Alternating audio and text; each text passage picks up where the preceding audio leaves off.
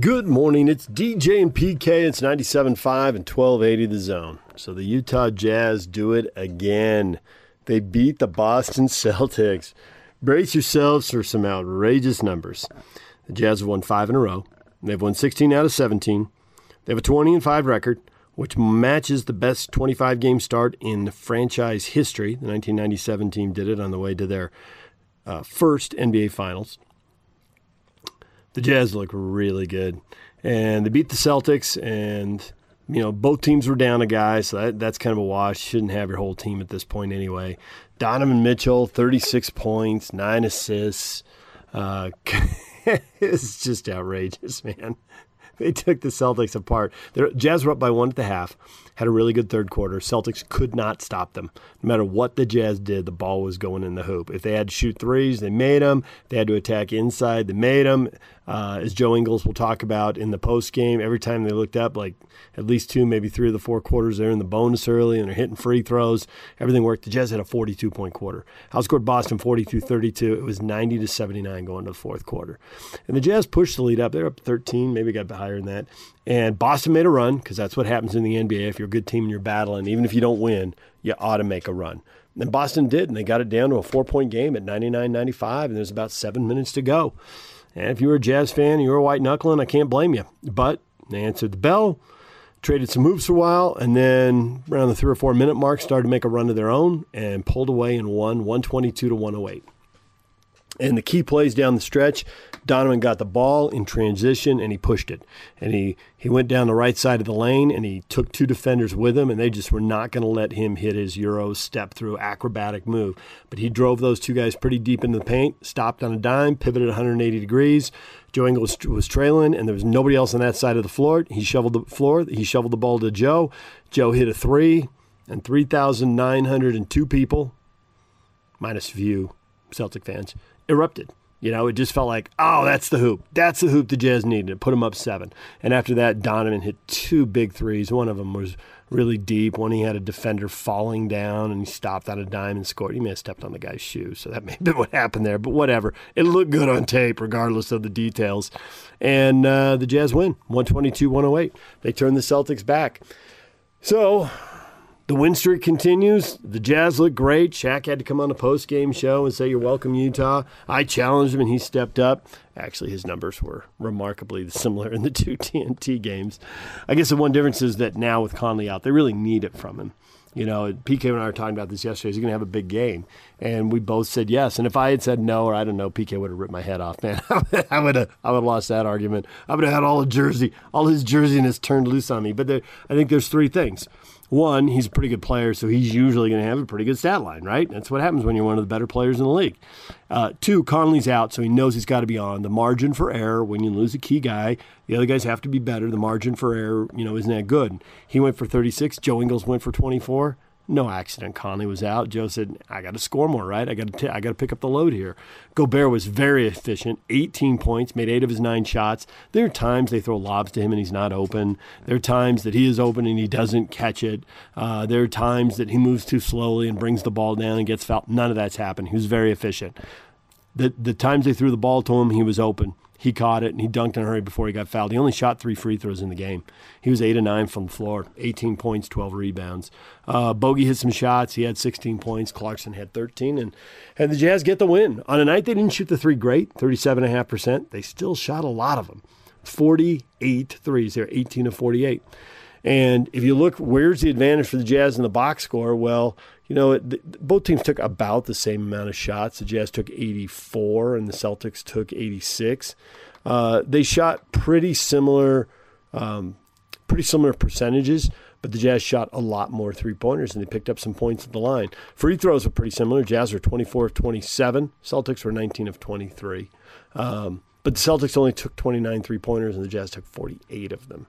So, Jazz get the win and now they get a couple days off. Which, when you've been on a plane, you know they've basically been playing or flying uh, for so many days now, and it is going to wear you down. Even though you're back home, you know you you still haven't had a lot of rest time. I think they probably did get their flight in on Sunday after the game, so you know they did have a, one Monday at one Monday one down day to get ready for this, and now they're going to have a couple days off here Wednesday and Thursday. Um, before they play again Friday. They got a back to back Friday and Saturday to look forward to. But right now they can bask in this start. Uh, they're winning 80% of their games. And when you're doing that, over the course of full 82 game season, you win 66 games. 66 a 60 win team is an excellent team 66 that'll be a club record that's off the charts now maybe they can't sustain this 20 and 5 pace so uh, you know the schedule is going to get really interesting here they beat boston they got the top two teams in the east still coming in here in the next week or so with milwaukee and philadelphia they also have miami coming in who's not, it hasn't been going well this year. They haven't had their guys. They've been missing Butler. They've been missing Dragic. They've missed some other guys at times too. Um, but they, you know, they did go to the finals last year. So we'll see how healthy they are when they come through town. Uh, and then they got the three games with the LA teams coming up. So six of their, uh, counting the Boston game, six of the eight teams. It was three of the top four in the West, and three games against top three teams in the West. So tough stretch here. As, as tough a stretch as you're going to get in the regular season. It's not the same as the playoffs because you're not playing the same team and adjusting to the other team's adjustments and all that. Uh, but in the regular season, it's the best look you're going to get. You got a lot of teams that not only should be in the playoffs, you got a lot of opponents here who should win playoff series and be in the second round of the playoffs. So if they roll through this, and the Celtics are kind of on the low end of that group, um, you know, it's a 12 and 11 team, but that does make you fourth in the East, and they may win a playoff series. So Jazz get the win. All right, when we come back, a guy who works in Boston, his opinion on the team and where they sit, and then the best of the post game show. Stay with us. Take the zone with you wherever you go. Let's go. Download the all new Zone Sports Network app on your phone and get live streaming of the zone as well as podcast editions of every show. From Salt Lake to Shanghai, Provo to Portugal, or Ogden to Oslo, wherever you go, we'll tag along. Let's go. Download the new Zone app by searching Zone Sports Network wherever you shop for apps. It's the Zone Sports Network app from 97.5 1280 The Zone and the Zone Sports Network. Good morning, DJ and PK. It's 97.5 and 1280 The Zone. We had John Karalis on. Uh, he does the uh, he's on the Locked On Podcast Network. Uh, does the Celtic podcast, Locked On Celtics. And uh, I don't want to play the whole interview for you. I just want to play a part of the interview here.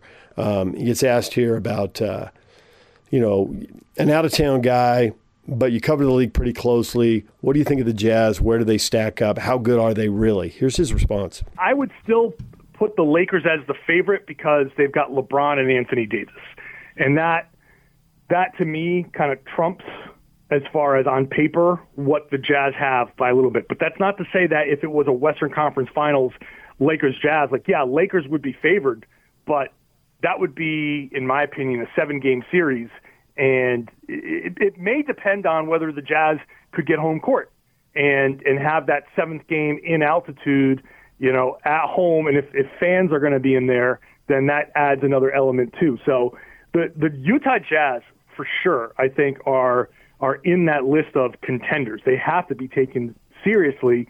Um, I, I think the change in style, where they've been shooting uh, so many threes and making so many threes. I looked at the numbers.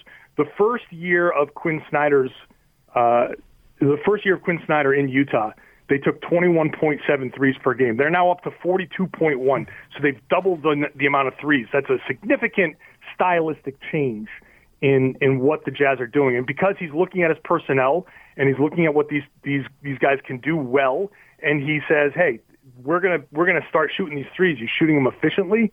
And you got Mike Conley playing great basketball, meshing very well with Rudy Gobert, and I think Royce O'Neale is is one of the most important unheralded players in the league. I mean, he's doing so much. And I think Royce O'Neale allows the Jazz to win games when one of the other stars, like a Donovan Mitchell, isn't shooting well. If he's having an off night, a guy like Royce O'Neale comes in and does enough to help the team win. So they're very well constructed. They're very well coached. They're disciplined. They know who they are.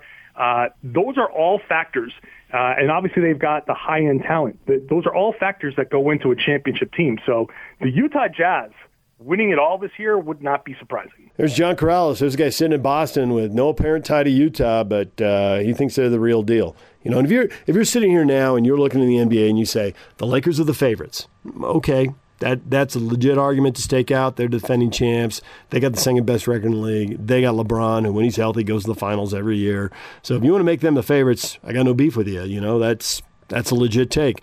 But then tell me where you stack the Jazz up. Who are the contenders? You better say Jazz. you know, if you want to say Jazz, Clippers, and whoever comes out of the East, and that's how I see it. If you want to make Lakers a favorite and the contenders are Jazz, Clippers, and whoever comes out of the East, I think you're spot on. You know, the Lakers pull it off? We got a long way to go here. Um, got to see who's healthy and, and see if there are any you know trades or if there's any um, you know buyouts and acquisitions and and know exactly what the rosters are going to look like when we get to the playoffs. But right now, Lakers are the favorites, and the Jazz, the Clippers, and whoever comes out of the East are the are the contenders. I think that's pretty good. I think that's a, a pretty good analysis of where we sit in the NBA 25 games in. But the Jazz are a game in front of the Lakers in the standings now and on an unbelievable roll. All right, we're going to take a break. When we come back, the best of the Jazz post game show. That's coming up next. Stay with us. Take the zone with you wherever you go. Let's go. Download the all new Zone Sports Network app on your phone and get live streaming of the zone as well as podcast editions of every show. From Salt Lake to Shanghai, Provo to Portugal, or Ogden to Oslo, wherever you go, we'll tag along. Let's go.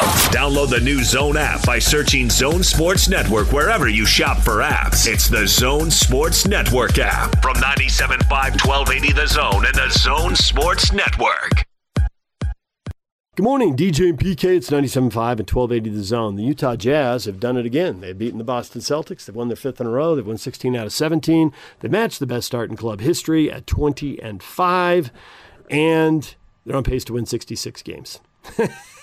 well, in an 82 game season. This is going to be a 72 game season. Maybe it'll be a 70 game season. We'll see how it plays out. But uh, if this were an 82 game season, uh, the pace they're going would yield 66 wins. This is an excellent basketball team. Now, not every team on that pace wins the championship, but man, it puts you in the conversation, that's for sure. And that was a good win for the Jazz over the Celtics. So, what do the players think about it? Does Donovan Mitchell think he's an MVP? There's a question coming up to Donovan Mitchell. You got to phrase it carefully so he'll answer and even laughed. I see what you're doing. Okay, that was pretty good. Um, and to Rudy, uh, you thing you'll notice on this, there's a lot of national media in this. USA Today, um, ESPN. Eh, people are paying attention. You got the best record. You beat the Celtics. You're 25 games in. Uh, that national respect that a lot of Jazz fans crave, it's coming. You'll hear it here in the best of the post game show on 97.5 and 1280 The Zone. Your Jazz recap here on DJ and PK on 97.5 and 1280 The Zone. The Utah Jazz have now won 16 out of their last 17 ball games. They beat the Boston Celtics last night on TNT 122 to 108. The Jazz had an absolute offensive explosion in the second half. They ended up uh, finishing the game with their highest offensive rating of the year. Boston threw a number of different uh, difficult defenses at the Utah Jazz, and nothing seemed to really have any effect in the second half as they pulled away in the fourth quarter and looked just terrific doing so. Donovan Mitchell, 36 points, 9 assists, 4 rebounds. Joe Ingles was great, 24 points, 6 assists. Rudy Gobert, 18 points, 12 rebounds, and 3 block shots as uh, the Jazz faced a good Boston Celtic, team and ended up uh, coming away with a 122 108 win. Let's start things off on uh, your post game sound with Jazz head coach Quinn Snyder. Okay, we'll start with Tony Jones, the athletic. Coach, um, Donovan is like just really blossoming. Um, you know, in the last in the last couple of weeks, and, and tonight he just kind of took over. I couldn't. Who who was who's blossoming? You said. I said Donovan's really blossoming in the Donovan. game the last cou- couple of weeks, and he's kind of really taken over. What's he doing right out there, and what does it mean for you guys long term? Well, we're not worried about long term right now. Um, we're worried about you know each game, and that's one of the things Donovan's been. He's been locked in, you know, possession by possession. Um, you know, I think his efficiency in pick and roll is something he he takes great pride in. Um, you know, I thought, you know, his ability to get people involved and you know, and then pick his spots. You know, particularly when he feels the game and not forcing himself on the game. So, um, you know, he his Donovan. You know, I think like our team, you know, just wants to get better, and you know, he's not going to be satisfied. And you know, improvement you know we've talked about it it's it's not linear you know and you you go through things especially i think we forget sometimes that he's such a young player um, because really from his rookie year he's been asked to do so much so you know you put yourself in that situation and um, you know you hold yourself accountable as much as anything and you know that's what he's done and you know you see it on the defensive end too i told him that before the game you know his presence defending is also something he's taken pride in so i thought maybe a signature play in the game, frankly. Um, late, they, they switched, um, you know, a small, small pick and roll, and Rudy sprinted up from the baseline and got a good, clean screen, and Donovan rose up and hit a three. So, you know, those two guys being connected, um, you know, is something I know the two of them, you know, take pride in, and it's a big thing for our team. Eric Walden, Salt Lake Tribune. Hey, Quinn, you guys have been uh, pretty excellent in third quarters all season long. And tonight, again, you put in 42 points on efficient shooting. What's kind of been the secret to coming out and, and being able to kind of turn it up so effectively after halftime? Well, I, I think you know our guys you know they talk to each other and you know whether it's a you know, an adjustment, you know, a general adjustment with the team, but more importantly, um, they, are figuring stuff out uh, amongst themselves, and those tiny things that they recognize and do.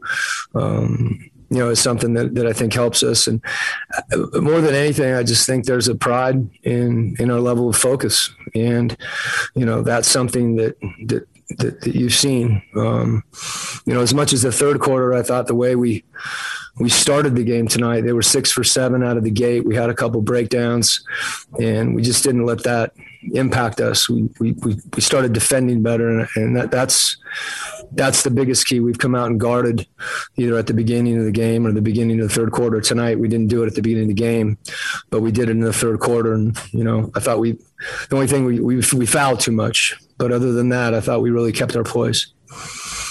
Ben Anderson, KSLSports.com. Quinn, what did you see from Miye and his defense specifically? He just works, you know. it's it's something whether it's two minutes or three minutes or ten minutes. Um, you know, Miye's taking pride in you know what he can do to help us win, and oftentimes that's taking a matchup. Um, you know, he's made some great plays on the offensive glass. You know, I thought George as well. Um, you know, sometimes rebounding is just you know is, is will, and uh, those types of plays, particularly from Miye, you know, give us a big lift. And we got a few second chance points tonight, um, and that was really good to see. Mark Medina, USA Today. Hey Quinn, um, where have you seen uh, continuity go into play in the early success of the season? I mean, given the unique circumstances of this whole year. Well, you know, we've had a different a different path in that um, you know, we had a, a, really a new team last year and trying to figure out, you know, the way that we wanted to play, how we wanted to play together, different combinations. And then, you know, Mike was out for a little bit. We just, we traded for Jordan, um, you know, and then the, the COVID situation hit and, and we lost Bojan. So um, there, the continuity is something that our guys, I think, have committed to as much as it is. If you, you look at our, our, our, roster, there's some key guys that have played together for a few years. Um, but whether it's Bojan coming back this year, you know, JC's taking great pride in his defense. I, I think the continuity, as much as anything, is you know th- this team wanting to develop an identity. Um, you know that we can run and, and take our shots, but that we can also defend, and that's to me where the continuity shows up more than anything is uh, on the defensive end. And obviously, you know, the identity of this group is has evolved, and hopefully will continue to. Last question, Tim Bontemps, ESPN. Hey, Quinn, sort of along those lines, uh, I know, like you said, you're a guy that always is focused on kind of what the day that's in front of you. Um, but as you're in the middle of a run like this that you're in and you're kind of seeing what your team is doing on a day to day basis, how how does it feel to be able to see that identity kind of coming together as it is now and translating the way it is on the court on a daily basis? Well, you know, anytime you see a team kind of mold itself, um, you know, for the players and the coaches, that's that's gratifying. You know, whether you're winning or losing, um, you know, a team that collectively tries to play a certain way and is committed to that, and I think that's that's what we have, and it's a group that isn't, you know, concerned with our record, our win streak. Obviously, we want to win, um, but I, I, think the focus is is really squarely on on getting better, and um, you know, it's a challenge to do that um, when you're playing well, but there's always room, you know, to improve, and I, I think these guys have really internalized that. There you go. That's Coach Snyder after his team won their 16th out of the last 17th ball, uh, ball game, beating the Boston Celtics 122 to 108. Let's get started with players. Let's start out with Rudy Gobert. Hey, Rudy. We'll get started with Eric Walden, Salt Lake Tribune. Hey, Rudy. So obviously, with uh, Mike out injured these last couple of games, you guys have had to change things up a bit. What have you seen specifically from Donovan during that time to kind of step things up and you know take on a little more than he normally might have to?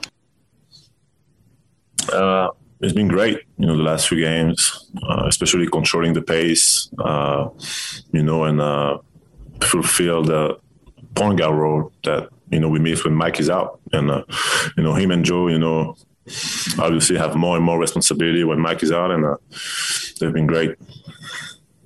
Tony Jones, the Athletic. What have you seen um, out of Donovan that that's you know improved uh, this year uh, as opposed to the three years that the, the, previous three years that you played with him? Uh, decision making.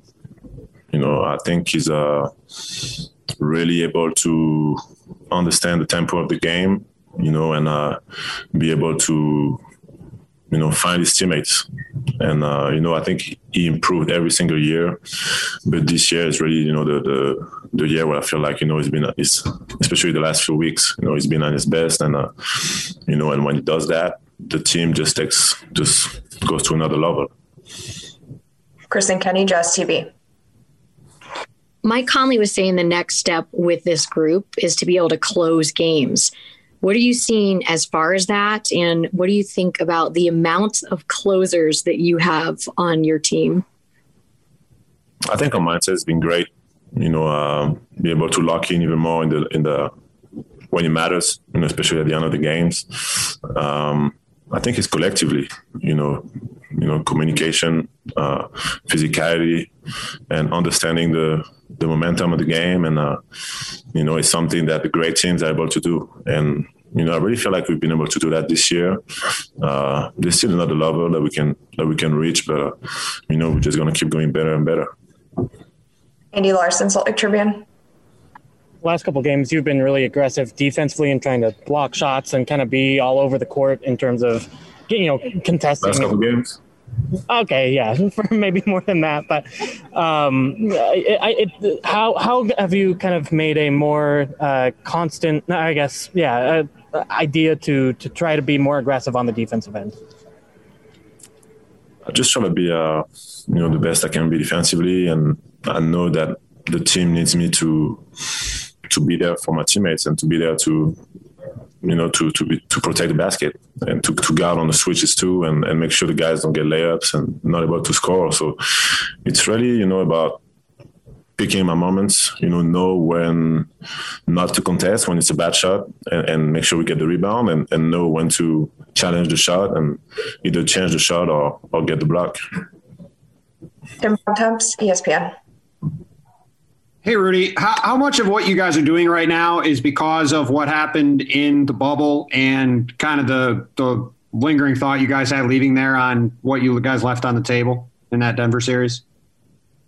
I think it was a great learning experience for us. You know, it definitely made us made us grow as a team. You know, I think every every struggle, you know, every tough moment uh, in life in general, you know, really helps you grow. And uh, I think really embrace that and you know, we really came back. We really felt I really felt like we came back this year with a with a purpose. And you know, obviously, like I said, like I've been saying, you know, there's still a a much higher level that we can that we can reach. You know, we still a lot of ways that we can get better and better. But um, you know, I really feel like we have a, a chip on our shoulder, and we need that if we want to do what we're trying to do this year. What what are what are those ways that you think you guys can get better when you have the best record in the league and have won 16 out of 17? I mean, there's a lot of ways. You know, I think individually, uh, me, for example, I can, I can, you know, be a lot better. Uh, I can make more free throws. You know, all, all, kind, all details. You know, but things that are gonna really matter down the stretch. Uh, our execution as a team. You know, I think uh, the last few weeks we've been better and better. But you know, there's still some stretches when, you know, we can uh, not be at our best. And you know, the best teams are able to cut those those stretches very short and and you know and uh, and stay locked in. You know, even more. So it's you know a lot of ways we can still still better, but uh, you know we all have that mindset. You know, we we're not satisfied, and and uh, and we know that uh, we are, we have a long, tough road ahead, but it's exciting. Mark Medina, USA Today. And Rudy, along those lines, you guys get a pretty good win tonight against Boston. You know, your schedule coming up is against other marquee teams. What do you think these stretch of games uh, can reveal about you guys? I think it's one game at a time. You know, uh, most of those teams we already played them, beside uh, the Sixers and Miami. So it's really, you know, uh, on us keep getting better.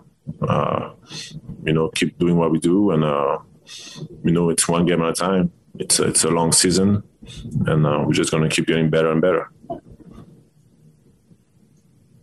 Maxime, the free agent out of France.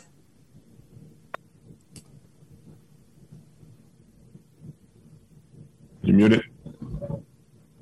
Sorry, sorry, you hear me? So, uh, how do you increase your your free free throw efficiency with your with the, with the the move? We have the same accent. Yes. Uh, just work. You know, I think uh, for me, it's all about just shooting the ball.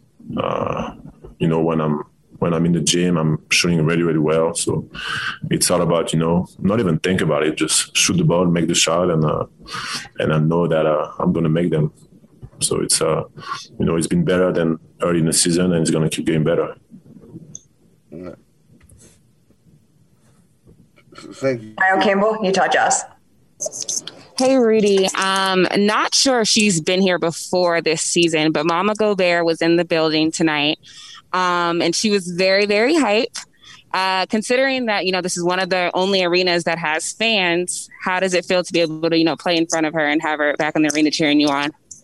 I mean, it's a, it's a blessing, you know, to be able to, first of all, play in front of fans, uh, but also be able to, you know, have my family or, you know, or people that, that I really love, uh, be able to watch me live. So, you know, obviously we wish that fans come back in every arena soon, but um, not just a blessing. You know, it's uh, it's just great. You know, I had to make sure that you know we got the win because she she was watching the games from home for you know during the whole winning streak at all. So I didn't want us to lose the first time she was coming. So that was an important win for me. That was Rudy Gobert, 18 points, 12 rebounds. He did it on 8 of 9 shooting, 2 of 3 from the line. He had 3 assists and 3 block shots. And Rudy was an absolute difference maker, had the highest plus minus on the team last night at plus 23. Let's now hear from Joe Ingles. All right, we'll get started with Eric Walden, Salt Lake Tribune. Hey, Joe, it seemed like um, with Mike out tonight, you were kind of taking it upon yourself to to pick your spots and be a little more aggressive maybe than you have been other times. What were you what were you seeing out there tonight and and was it kind of a conscious decision on your part or just kind of taking what they gave you? Um yeah, I mean I think anytime someone's out and obviously Mike's a, a pretty important part of our our group. Um we've always had that same kind of next man up mentality, and we've we we all know it's it's not just on one guy to, to go out there. It's, we're not relying on on Donovan to to make up for Mike or whoever's out at the time, and um, obviously with with Mike being out in that specific situation, I know I'm going to have the ball in my hands a bit more at, at times uh, with that second unit. And um, honestly, I was trying to get JC going for most of it. I was trying to trying to figure out things that I could kind of get him an easy look, and um, glad we we did in that third quarter. Found some some good stuff for him, but. Um, yeah, I think, like you said, just kind of give them what they take. I mean, obviously, know there's going to be times that I'll have the ball more um, in different scenarios and, and the way they're playing, and um, yeah, just try and take advantage of them when I when I'm out there and when I get them. Sarah Todd, Deseret News. Joe, how aware are you um, for the foul situation? You know, they were really close to being in the penalty early in the fourth quarter, and it seemed like you guys were attacking a lot more to try to get it there. So I'm just wondering how aware you are and what the situation was I thought you meant when I was fouling, giving him free throws, but that's a much better question. Um, yeah, uh, I think. I mean, I think in, in two or three of the quarters they were in foul trouble pretty early. I think at second it was like six and a half minutes. We looked up and and they were in, we were in the bonus. So, um, yeah, I, I mean, it's not necessarily we're, we're not going out there trying to get. That's not our kind of first priority, I guess, trying to just get their fouls. But when you see eight, seven, six minutes and they've got three or four, you, you know if you can obviously keep attacking and um, it's nice to shoot free throws for six minutes in a quarter if we if we can get there. But um, I think it's more of I mean, coach doesn't come in and and rails up about trying to trying to get to the line, but just just attacking and playing the way we play. And um, obviously, we're trying to get the rim and we're trying to get threes, and and the guys we've got that can attack the rim can, can draw fouls as well. So. Um, once we know we're in the bonus, I think you, you change your mindset a little bit because you do want to. I mean, taking two free throws is stops the clock. Um, obviously, it's an easy possession for us to, to get a couple points, and then we, we go and set our defense. So, um, yeah, once once you're in the bonus, you, you I don't think you. We're still gonna. We'll probably still take a three over getting fouled, but um, yeah, just that con- conscious effort when you know they're in foul trouble to, to be aggressive and, and, get in the pain. And if you've got the opportunity to, to draw one, draw it, and um, and we'll take the free throws. Chris and Kenny, Jazz TV. Through these 25 games, what have you learned the most? Um, having three kids is awesome. Um, a 12 week old son is amazing. Um, no, it's just been a, I, I don't know. Uh, I mean, we're obviously a very, very similar team to what we were last year. And you obviously throw Fave back in the mix and um, just that con- continuity of, of having the same guys and, and obviously we're not playing too different a style. Obviously, mixing up kind of our percentage of shots and, and where we want to take them in, in terms of threes in the rim. And um, I, uh, I said it last time. but It's just a really fun group to play with. Um, I think we this year compared to other years I've been here, we've been able to win in different ways. Um, we haven't just won because we've shot the ball well every game. We've, we've won on the defensive end. We've we've won with with different styles, different guys. Um, it's just a yeah. I mean, it makes it so much fun and and off court, on court, practice, the plane, wherever we are. It's a it's a real, we've got we've got a great bunch of guys. So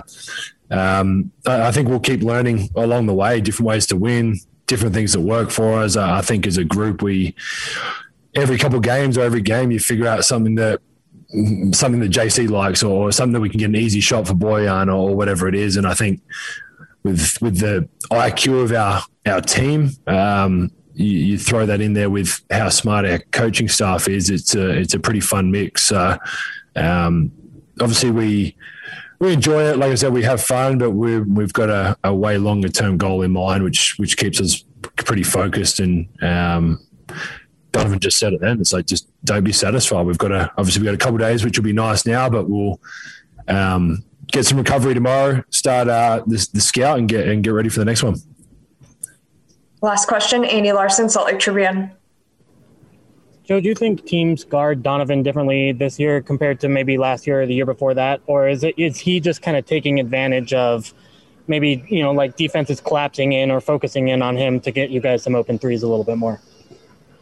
Yeah, I mean, first and foremost, he's unselfish as hell, so that that makes it very very easy to we don't have a guy that's getting double teamed or, or whatever or blitzed and he's trying to beat it every time or, or he's trying to shoot over the top of it or whatever it is. He's very comfortable getting off the ball um, and letting us create for him. Um, I've said it before, and there's been so many times he's he's told like Mike, go get it, Joe, go get it, like bring it up or, or run this or whatever it is. Um, I mean, through what is what 25 games, I think he's seen damn near every coverage you could probably throw at him.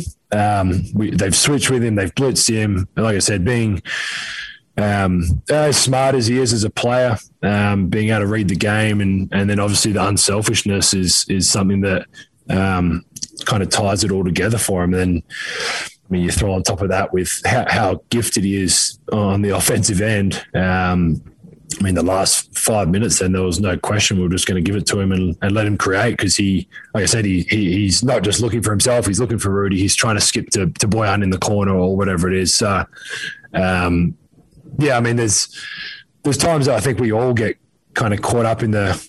You make a couple plays, you want to do it again. You want to get the ball and make another play. You want to you want to help your team, and um, we've got a, a, very balanced group of, of sharing the load. And obviously, when we get down to what we we know what we want to do in crunch time. That was Joe Ingles, 24.6 assists. Joe was terrific. Joe randomly went to the line 10 times last night. He was 9 of 10 from the free throw line, filling in for Mike Conley in that starting lineup and doing a terrific job. Let's wrap things up now with Donovan Mitchell. All right, we'll get started with Sarah Todd, Deseret News. Hey, Donovan. Um, not talking about you, so I'm going to try to get you to answer this question. But um, just when you when you watch the NBA growing up, or before this year, when you're surveying the NBA landscape, what type of player deserves to be in the MVP conversation?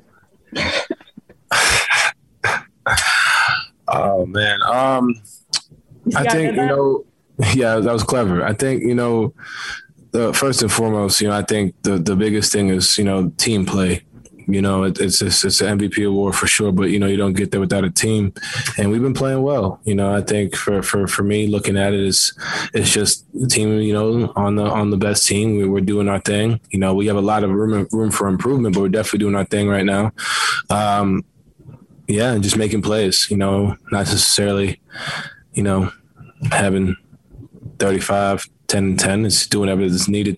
Um, and I feel like my teammates trust me. I trust them. And I think, you know, I'm not too worried about it at the end of the day. I mean, I know what it is, you know, um, been here four years and the fans know we just don't, don't necessarily get all the credit we deserve. And that's not just singularly on me. And I feel like we, we use that as a chip on our shoulder. Um, and I'm just very fortunate to be in this position where my teammates trust me to go make plays like that. Um, but the other stuff, if it happens, it happens. You know, I think the biggest thing is winning.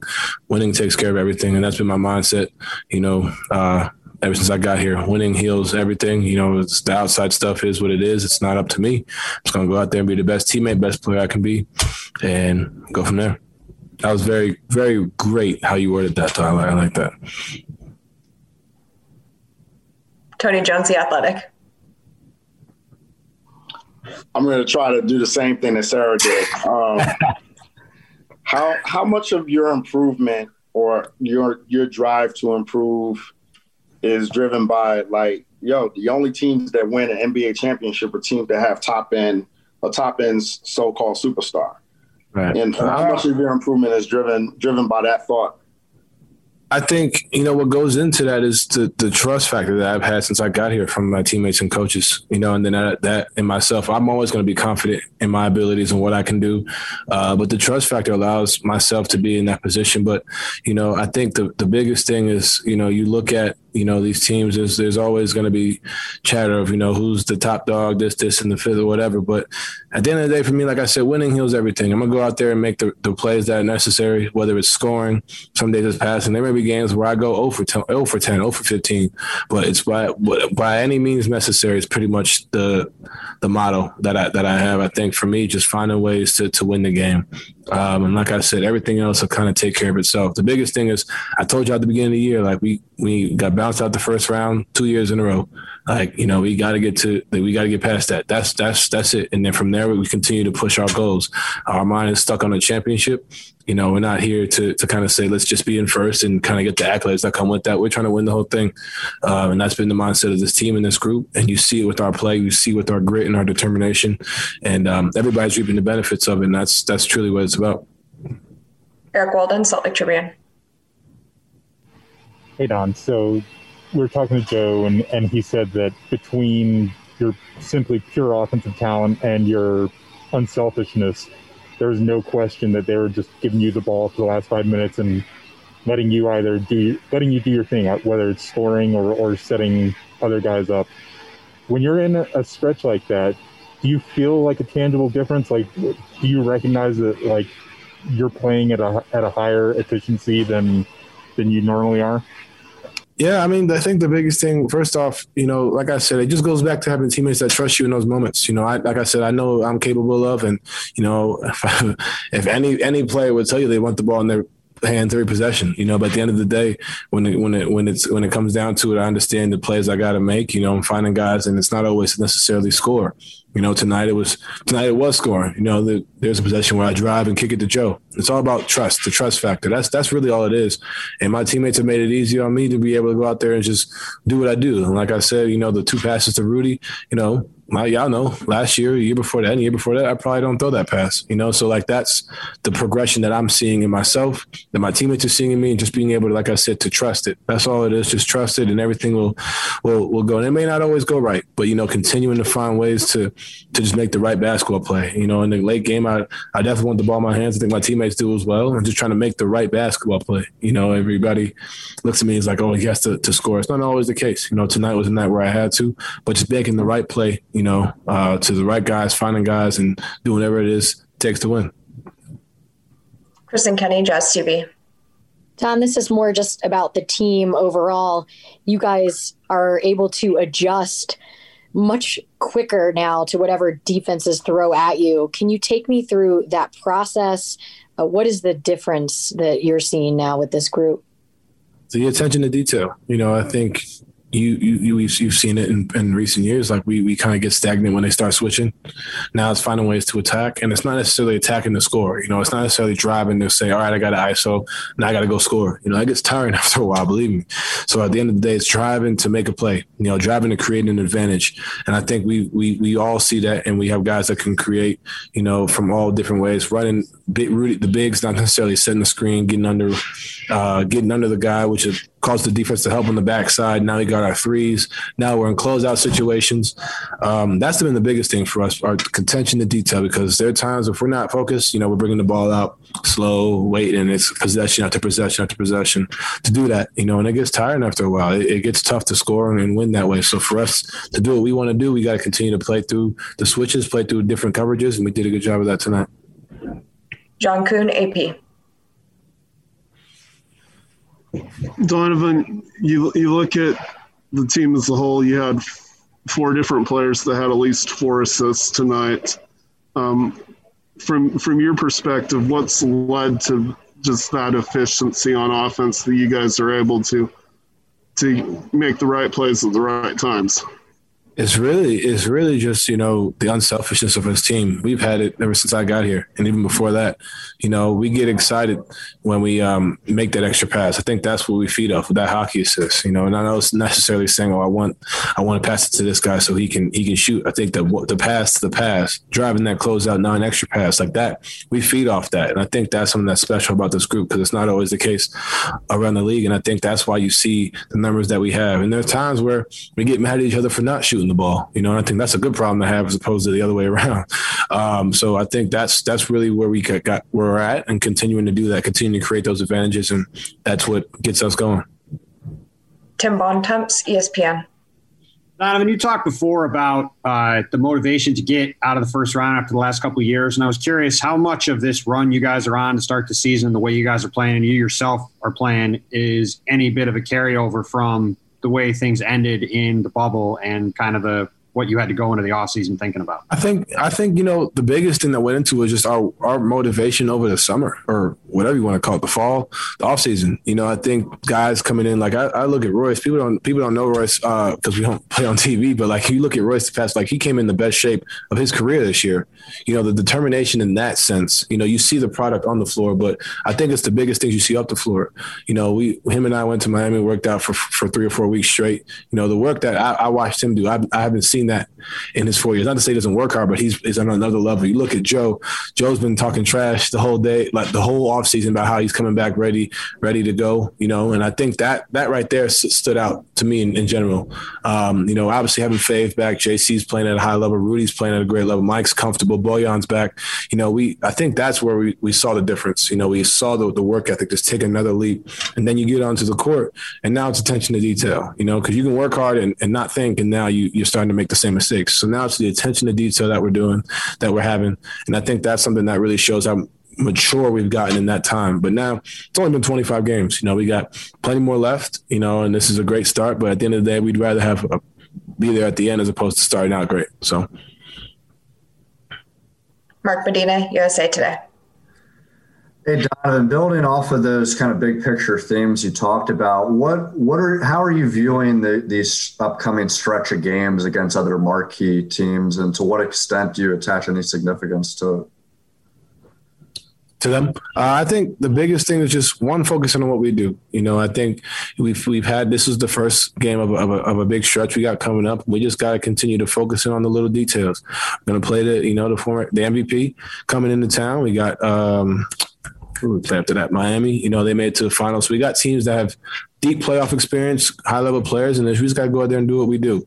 You know, at the end of the day, it's, it comes down to what we do and how we hone in on our little details. And you know, we're not going to put too much emphasis on it. You know, it's it's not like you know we're saying this is a make or break make or break stretch for us, but we just got to go in there and continue to play the way we've been playing, share the ball, move the ball, defend at a high level, and everything will take care of itself. Because we're not we're not playing to be ready uh, and by February, we're planning to be ready in, in, in, June, March, April, May, June, July, whatever. Um, like that's that's when we want to have our best product. And these are good tests for us, and I think that's going to be our biggest thing: just passing each test. You know, passing each test one by one, just to see where we're at, see where we can build on things that we need to improve on. Donovan Mitchell, 36 points, nine assists, four rebounds. He was 12 of 23 shooting, six of 13 from three, six of seven at the line. And boy, uh, last two games on TNT has Donovan sure been good. Again, 36 points from Donovan last night. Absolutely phenomenal. The Jazz now have a couple of days off. They're back at it on Friday night. They'll take on the Milwaukee Bucks here at Vivint Arena. Tip off will be at 7 o'clock. Pregame will be at 6. There's the best of the postgame show, the longest best of the postgame show I think I've ever seen. That is a record setter right there. All right, we're going to take a break. When we come back, what is trending? All the headlines are coming up. Stay with us. Your day has just begun. Yeah! But for DJ and PK, they're just hitting their stride. It's time for all your headlines from the night in sports as DJ and PK tell you what's trending. Are you ready? On 97.5 1280 The Zone and The Zone Sports Network. Yeah! Hashtag Utah Jazz. Donovan, right hand driving Brown. Shoves off, stops, pops, hits. Boom! Jazz 101, Boston 97. Bogdanovich gets an open three out of the timeout. I don't know how Boston let that happen. Donovan bursts out of the traffic. They're backpedaling. Donovan's attacking. Leaves behind for Ingles. Right side three. Got it! Man, that was special. Back up top to Donovan. They switch Tatum to him. Now they bring another defender. He fires the three. He had it! Donovan Mitchell! Don't do me like that! Wow! And the Utah Jazz win again, five in a row, 16 of the last 17. They beat the Celtics 122 108. Jazz taking control of the game in the third quarter. Celtics, the trademark NBA run to get within four midway through the fourth quarter, about seven minutes to go. And then Joe Ingles hits a three, Mitchell hits a couple threes, and it's over. Mitchell with 36 to lead the way.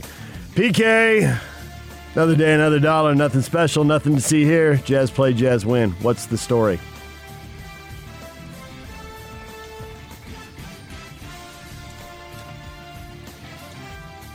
Can PK not hear me? Or he's stunned into silence by the greatness of the Jazz?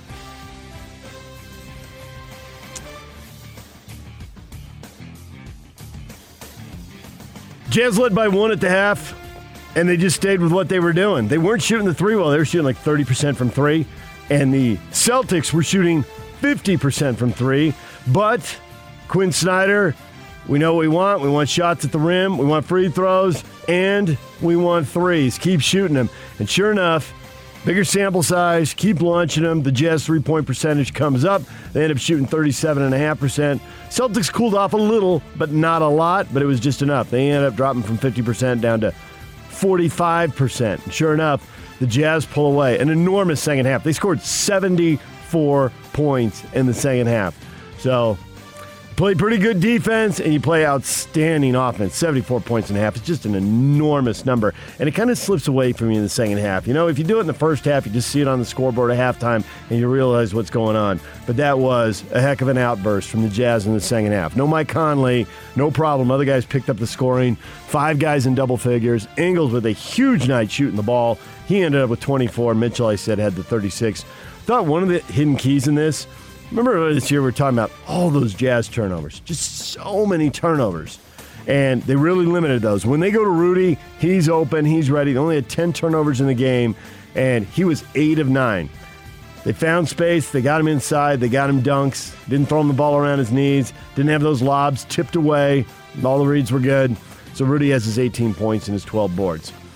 All right, more on the Jazz and the win coming up. They're 20 and 5, which ties the best start to a season in franchise history. Did it in 96 97 when they went to the finals the first time. Winning 80% of their games. They're on pace for 66 wins, all huge numbers. Jazz have a couple days off, too. They were a little tired. See if uh, Conley's healthy enough to go. They got a back to back Friday and Saturday. My guess is they won't let him play in a back to back right out of the gate, so he'll probably miss one or the other, but see how that plays out. Bucks are here Friday night, 7 o'clock. DJ and PK. Hashtag NBA. Alley Zion! The flush! The feed from Lonzo Ball! They ain't done yet, Todd. Five on the shot clock. Embiid against Buddy Hield. Hangs, shoots, up, Remy, got it, got it. Embiid puts the Sixers up by seven with 68 seconds to go. Five seconds to shoot. Dame sizing up the defender, steps back, three pointer, buries it. 34 for Damian Lillard. I don't think that we go out every single day uh, of our lives and sacrifice the time in order to be average at anything. Uh, and we look very average, you know, and we have the talent that we should be dominating. Uh, you know, we have the experience in, in, terms of some of our guys that have been through certain things, circumstances to be able to battle through. And we're dealing with a lot of the reality that we're putting this together on the fly.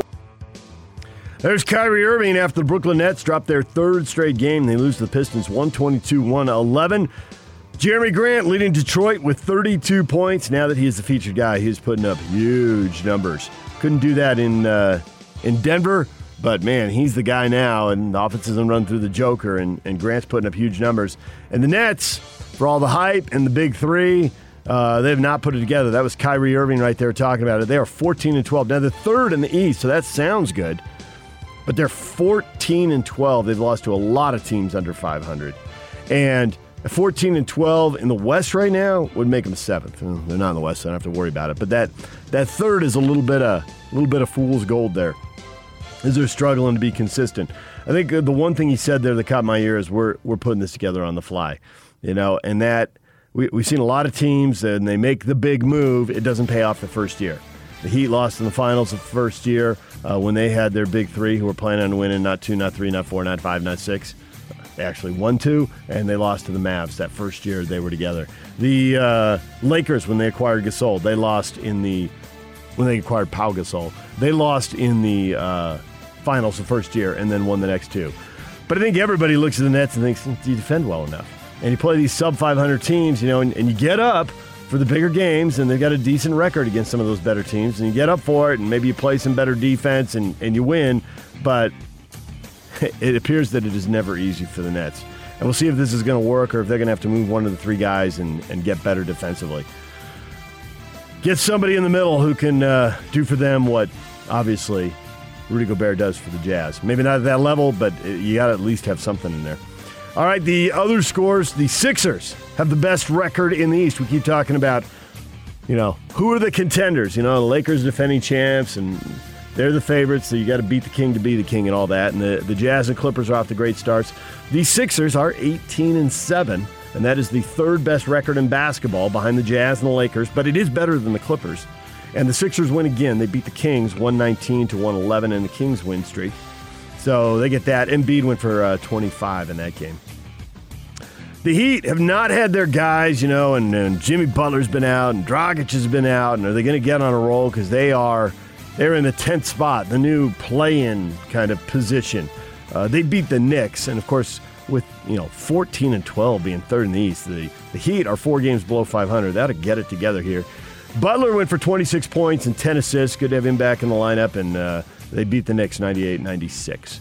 Steph Curry who has been lighting it up for Golden State. 32 points, and the Warriors blow out the Spurs. And the Spurs had a nice little stretch going. They'd won three in a row and six out of seven, but a win for the Warriors.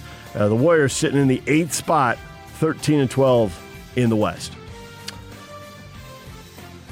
Other news: The Dallas Mavericks have stopped playing the national anthem for home games at the direction of owner Mark Cuban. He confirmed to ESPN the Mavericks do not plan to resume the tradition to play the national anthem before games in the future. Cuban declined to make further comment on the decision. This is Texas. How's that going to go over? Not well, would be my guess. They, this is what they've been doing all year, but it just took a few games before people noticed. Now, special rules this year. You can do whatever you want. A lot of teams don't have fans there. Now, it'll be interesting when fans are back if the league orders teams to do it. But right now, everybody's got their gets to do stuff at their own discretion. And Cuban, uh, doesn't want to comment and make it a bigger deal. So it'll be a big deal here for 24 hours. If he doesn't say anything, then will it die out? Um, you know, we've already heard a lot of a backlash uh, in the bubble uh, when the NBA had Black Lives Matter on the court, and we saw lots of teams, you know, entire teams. Uh, in some cases, one or two people didn't take a knee, but we saw mostly a lot of people did. And we heard from fans who said, "Well, I'm done." Now, are those the exact same fans? Is this going to lead to another wave of people are out, or the people are out or offended by this, but they're already out, so it doesn't matter. And how's this going to play out? I don't know. We haven't we haven't seen anyone do anything like this, so I suspect he'll stick with it for this year. It can't really hurt attendance this year since attendance isn't really a thing. I mean, the Jazz are putting as near as I can tell, the Jazz are having the biggest crowds at games. There may be a couple teams with a few more people, but the Jazz have bumped it up now. Orlando officially has, is allowing the only team that's allowing more currently. They are right. Okay, what's their number? Do you know? Four thousand on the head. Okay, and the Jazz are at three thousand nine hundred two. Yeah, thirty nine hundred oh two is the number that they've come up with for now. Now they've already bumped that number up once. And I've heard that they actually have had some some clearance from local health officials to bump it up higher if they want, and they haven't wanted it yet. See how it goes. You know, work with your ushers in the flow and maybe bump it up at some point. So we'll see if they do. But for most of these teams, attendance isn't an issue right now. Most of the arenas are empty. All right, DJ and PK. Hashtag NFL. I don't have seven Super Bowl rings, but I think I played in an era where football was more of a contact sport. Mm. You're not seeing a lot of that now. You know, players are protected, but you know, it's kind of hard to say when when you got seven rings. You know, uh, you're doing something right. So uh, I think with Brady, uh, you know, he still wants to play. He said something about playing till he's 45. I think he can do it now in this league uh, because players are so much more uh, protected. So yeah, he can have that GOAT uh, status. I never wanted that status anyhow. Jerry Rice handing the GOAT tag to Tom Brady. I always thought Jerry Rice was the GOAT of wide receivers. I didn't know that we were comparing across the positions like that, PK. Apparently we were. So Brady can have the GOAT tag. Uh, he's got it with seven titles, especially now that he's done it with another team. Left the organization and went and won somewhere else. Well, that's like me saying, yeah, Ryan Smith can have more money than me. Duh. It's already, the transition's already been made, but I'm glad you're cool with it. All right, that's good. yeah, really. Yeah, okay. Well, he's doing an interview. They ask him something. He's got to give an answer, so there it is. Jerry Rice agrees Tom Brady's the GOAT. I mean, that's better than Brett Favre saying these quarterbacks shouldn't be talking about trades.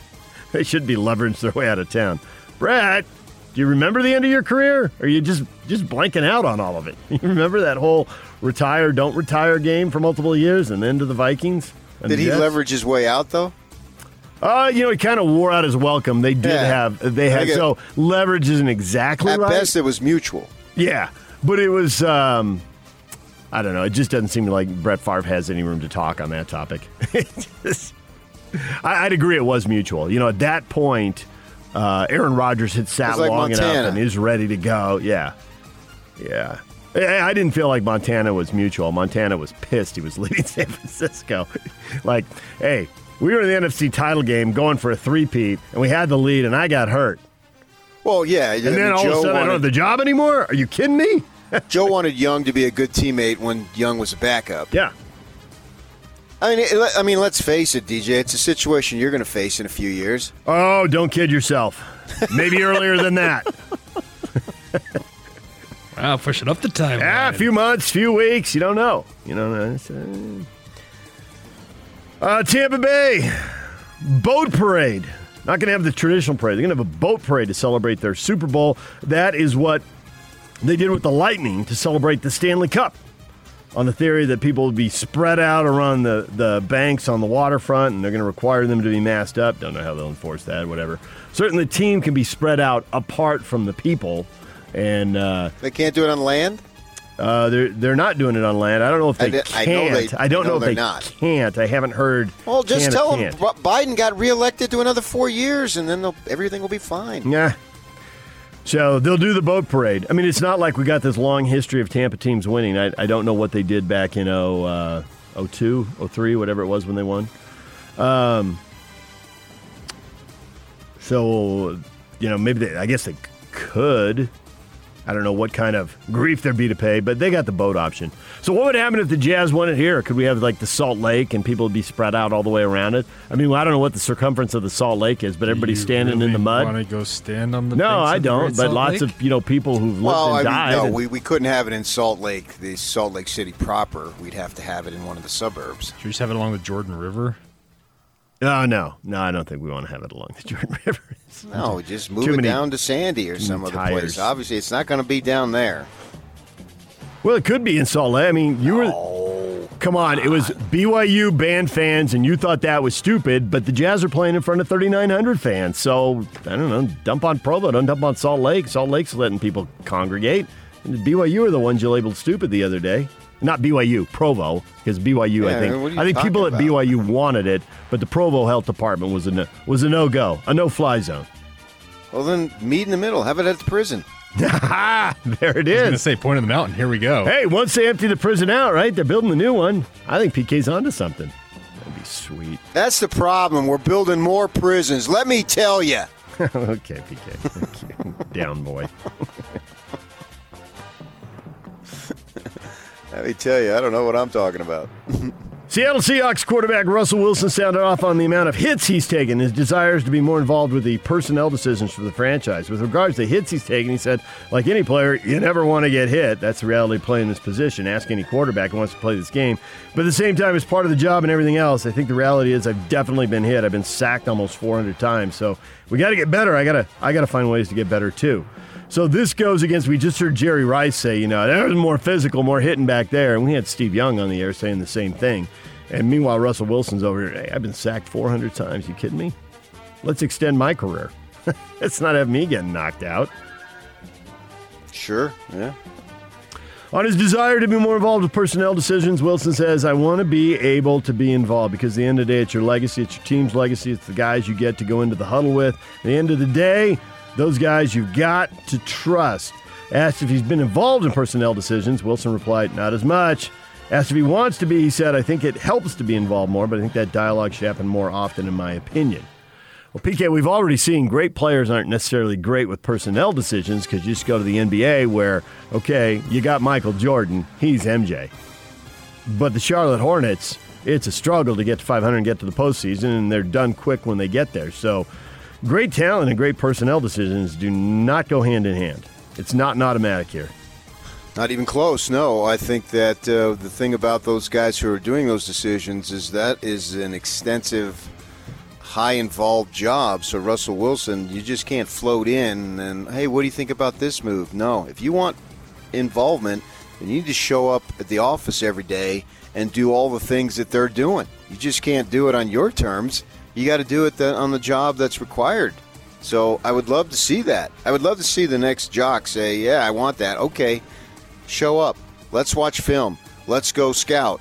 Let go. Come to the combine with us, and let's do all the things that are required of front office folks. My guess is, yeah, I probably don't really want to do that much. Easy now. you know, I think a lot of this comes down to Tom Brady going to Tampa and saying, hey, we got to get Gronk and we can get Antonio Brown. And it works for him. They, these guys are scoring Super Bowl touchdowns. Brown had one and Gronk had two. And other quarterbacks see that and think, yeah, but, you know, do you have the relationships with vets? Can you just drop in when you really have firsthand knowledge. You know, Brady's in a unique situation and Gronk's retired, but Brady's got the relationship to talk him into playing.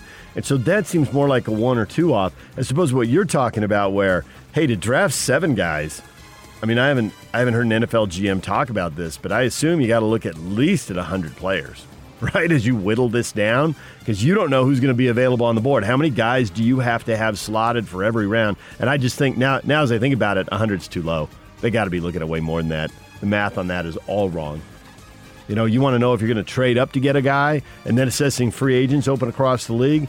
In a handful of situations where you got firsthand knowledge, okay, you know, but man, across the board, that's that's too many decisions to be made. I think if we've seen anything, coaches shouldn't be that involved with NFL personnel decisions. When the coach tries to be the coach and the GM, there's usually a drop off. There's not enough time to do all that stuff.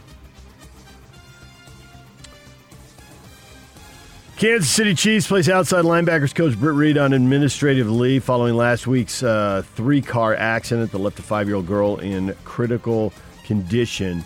Uh, Andy Reid did say that Britt Reid underwent surgery himself after the accident, but wasn't more specific about that. So I assume we will hear more about that going forward. And Yahoo Sports National NFL writer Terez Paylor died unexpectedly at the age of 37. He had worked for the Kansas City Star for more than a decade before joining Yahoo to cover the NFL at large. We just did this story with a baseball reporter who Pedro died Gomez. too young. Pedro Gomez, who was 58, and that was way too young. Now a 37 year old.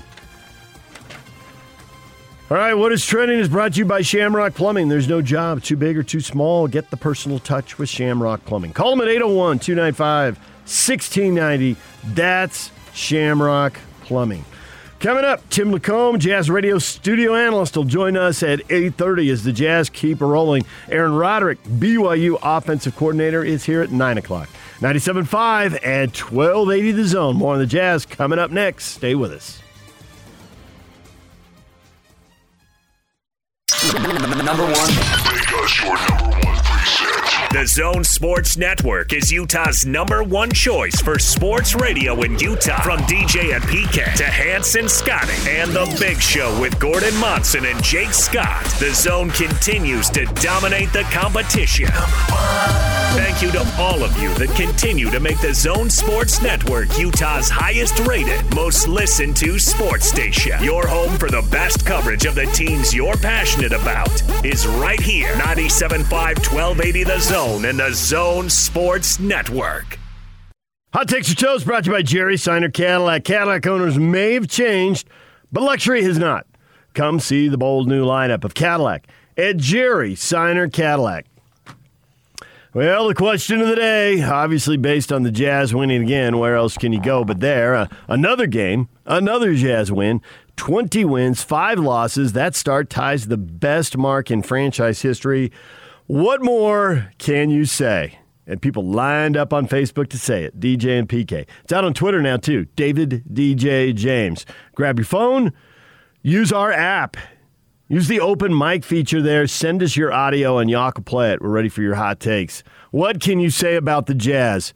20 and 5. PK, you're rarely at a loss of words, but you've been talking about the Jazz every day for two months now, and they keep winning. Anything you'd like to revise, amend, or have you said it all? Well, there's no, no, I haven't said it all yet because there's still a lot to go. You know, 25 games into a 72 game season, you're still scratching the surface. It seems like they've been playing for a good long while. I think maybe because we're used to, wait a second, we're approaching the All Star break this weekend. And so our, our, like our biological clock, so to speak, would indicate that uh, as we approach the middle of February, that we're past the halfway season, halfway point of the season, which usually comes uh, like the third week in January. So sometimes I have to think about it and say, well, wait a second here. They still have uh, well more than half to go. So even though this time of year would normally dictate that they don't, and we start because to me, once you got into March, it was the stretch run, and uh, maybe I'll feel differently when we get to March. So there's still plenty of games to be played, but there's no question that this team is prolific offensively and the strategy that they set up with Gobert in the middle because it's so fun to watch him and you really have to watch literally every single game to see because there's so much that he does defensively that don't have a specific stat related to it but you could see that. I mean, I can recite 20 examples of guys, and Jim Jackson brought it up about, uh, well, the reason why he did that, he looked jittery or whatnot, was because of Gobert, you know, and that doesn't really show up. It shows up in the win, so it does show up, and the, and the management and the coaching staff, they recognize it, which is why they've given him the massive contract. But I think to appreciate his value, you literally can't appreciate it to its highest degree unless you're watching like our, our listeners do, like the three of us do, which is literally every game. And so that continues to amaze because you can see it's like you can think along. Jaylen Brown had one at the end of the game. Nope, not doing it. and you can put yourself in the mindset of what Brown is thinking when he sees number 27, this octopus there with all these arms and legs, it seems like that just go on forever. So that, that continues to be fun. And they've got an onslaught of offensive weapons, and you just never know who's going to just bust you at a time when they need to be busted. Joe Ingles hit that huge three as the Celtics came back, and gave them some more, you know, a, a four point lead to a seven point lead. It's a big difference, obviously, when you have uh, the time dwindling away. He hit it in front of the Jazz bench. Uh, the one thing that is apparent to me is so far that they've done an excellent, excellent job of beating the teams they're supposed to be. You look at this Boston team, they don't have Marcus Smart. Fine, I understand that. Jazz don't have Conley, so that's a little bit of a wash. I don't I don't watch enough Celtics basketball to know how much of a wash it is. But as I look at this Celtics team, and they don't have enough talent. They just they just don't have enough talent to compete at the level that Ainge and his guys want them to compete at. So they hung around, they did a good job, got off to a nice lead, got some flow early, and then came back, and good for them, they made a run. But in the end, they just didn't have enough talent. And the great teams, historically, that's how you pile up these records by beating those teams. And the Jazz in this run have done a phenomenal job of beating the teams that they're supposed to win. They had like a 68 win percent probability going in the game, and they won the game. That's what they're supposed to do. So it's interesting. The, the Celtics don't have enough talent, and I think that's absolutely true. You know, what kind of contributions are you getting from guys four, five, six, seven, eight, nine? In the playoffs, that number doesn't matter as much. So I guess one thing to look for the Jazz is how much are they beating teams because of their depth, and will that depth matter when the playoff rot- when rotations shorten up in the playoffs? So that's something for us to. Uh, you know, to debate deeper into the season. Uh, you know, and as far as Gobert and watching, and I, I don't know who it was who, who deserves the credit, but late in the game, the Jazz get a steal and take off on a break. It, it, it might be the position possession then it with Joe hitting a three on the assist from Mitchell. Maybe it was another play, but whoever got the steal got the steal because Gobert intimidated the guy driving into the paint. It was like, so, oh, I'm not doing that. I'm shoveling the ball to this guy over here. And because he wasn't ready to pass, he hadn't, you know, assessed the defense and all that. I think it was Royce. Might have been somebody else. But I think it was Royce poked the ball away. Well, that pass would never would have been made if Gobert wasn't there. Whoever was would have gone to the rim. You know, so the stat literally ends up, and then you know the other players still got to make the play, but the whole thing started to change when somebody saw Gobert, and there's no stat in the traditional box score for and somebody saw Gobert you know, but there are so many of those moments scattered through a game. Yeah, and you have to uh, watch it yeah. consistently to appreciate it, which we do. So we know f- our full well, uh, Oh, yeah. full well his value because we're watching virtually every game, every second of every game, uh, pretty much, and so we can see that. I think as far as the depth. I- I think they stay with the rotation when they get there because I don't think their rotation is outrageously deep. No, I think the Jazz stay with their rotation, but other teams might be able to shorten their rotation and be a little better. Uh, you're right. I think I think the Jazz stay with their rotation largely. Um, you know, you might see a few things where you know Mitchell and Gobert play bigger minutes, uh, but largely, yeah, I think you're right. I don't think the Jazz rotation is going to be that far off in the postseason. But other teams that are playing nine guys right now to get through the regular season might be able to play seven and eight and cut a couple guys minutes and give a little more time to their stars. If I'm a Jazz fan, I have to pinch myself because you wait, you wait, you wait, and you hope, you hope, you hope, and that's the uh, the reality of a fan. I understand that completely. And here you are at 20 and five. You're getting all this, just tons of national love now. It's everybody's on board. If you follow the NBA to any degree, every single person who does that is on board. Uh, they have to acknowledge that wow, this is a really good team. They've got a lot of good weapons. This Mitchell kid, and I think Mitchell already had established a name. Well, now he's taken it up a little bit. I mean, he's just sensational. There's no doubt about that. But you have to pinch yourself, thinking, can this, can this really be it? Or are you just sitting back? Yeah, LeBron. I wish he would have stayed the East uh, because he is He- there. But but the but the goal is the is the NBA title. So you know if he were in the East, you'd still have Even to see him Even if he's in in the the. East, you still have to pay him. Yeah, Yeah. I agree with that. Yeah, that's I totally agree with that. He, he's not And missing the NBA finals in the worry East. about that. he he had the East wired. He's one for two in the West, and You he was don't- hurt one year. So Yeah, and usually throughout the course of NBA history, there is a big time star who is the man. And at least since I've been really paying attention to the NBA, which you know is hardcore uh, around 1980 when Magic and Bird came into the league, they captured my attention. And then I had a few years later, I'm moving to Los Angeles and I'm covering finals, so I'm right in the thick of things. And since then, I think I've been a hardcore fan for sure. And there's always somebody out there. But so what? And there's always it's, it's, it's not LeBron, it's fill in the blank. Yeah. It's whomever, and you're going to have to get past them. But at the same time, they're going to have to get past you.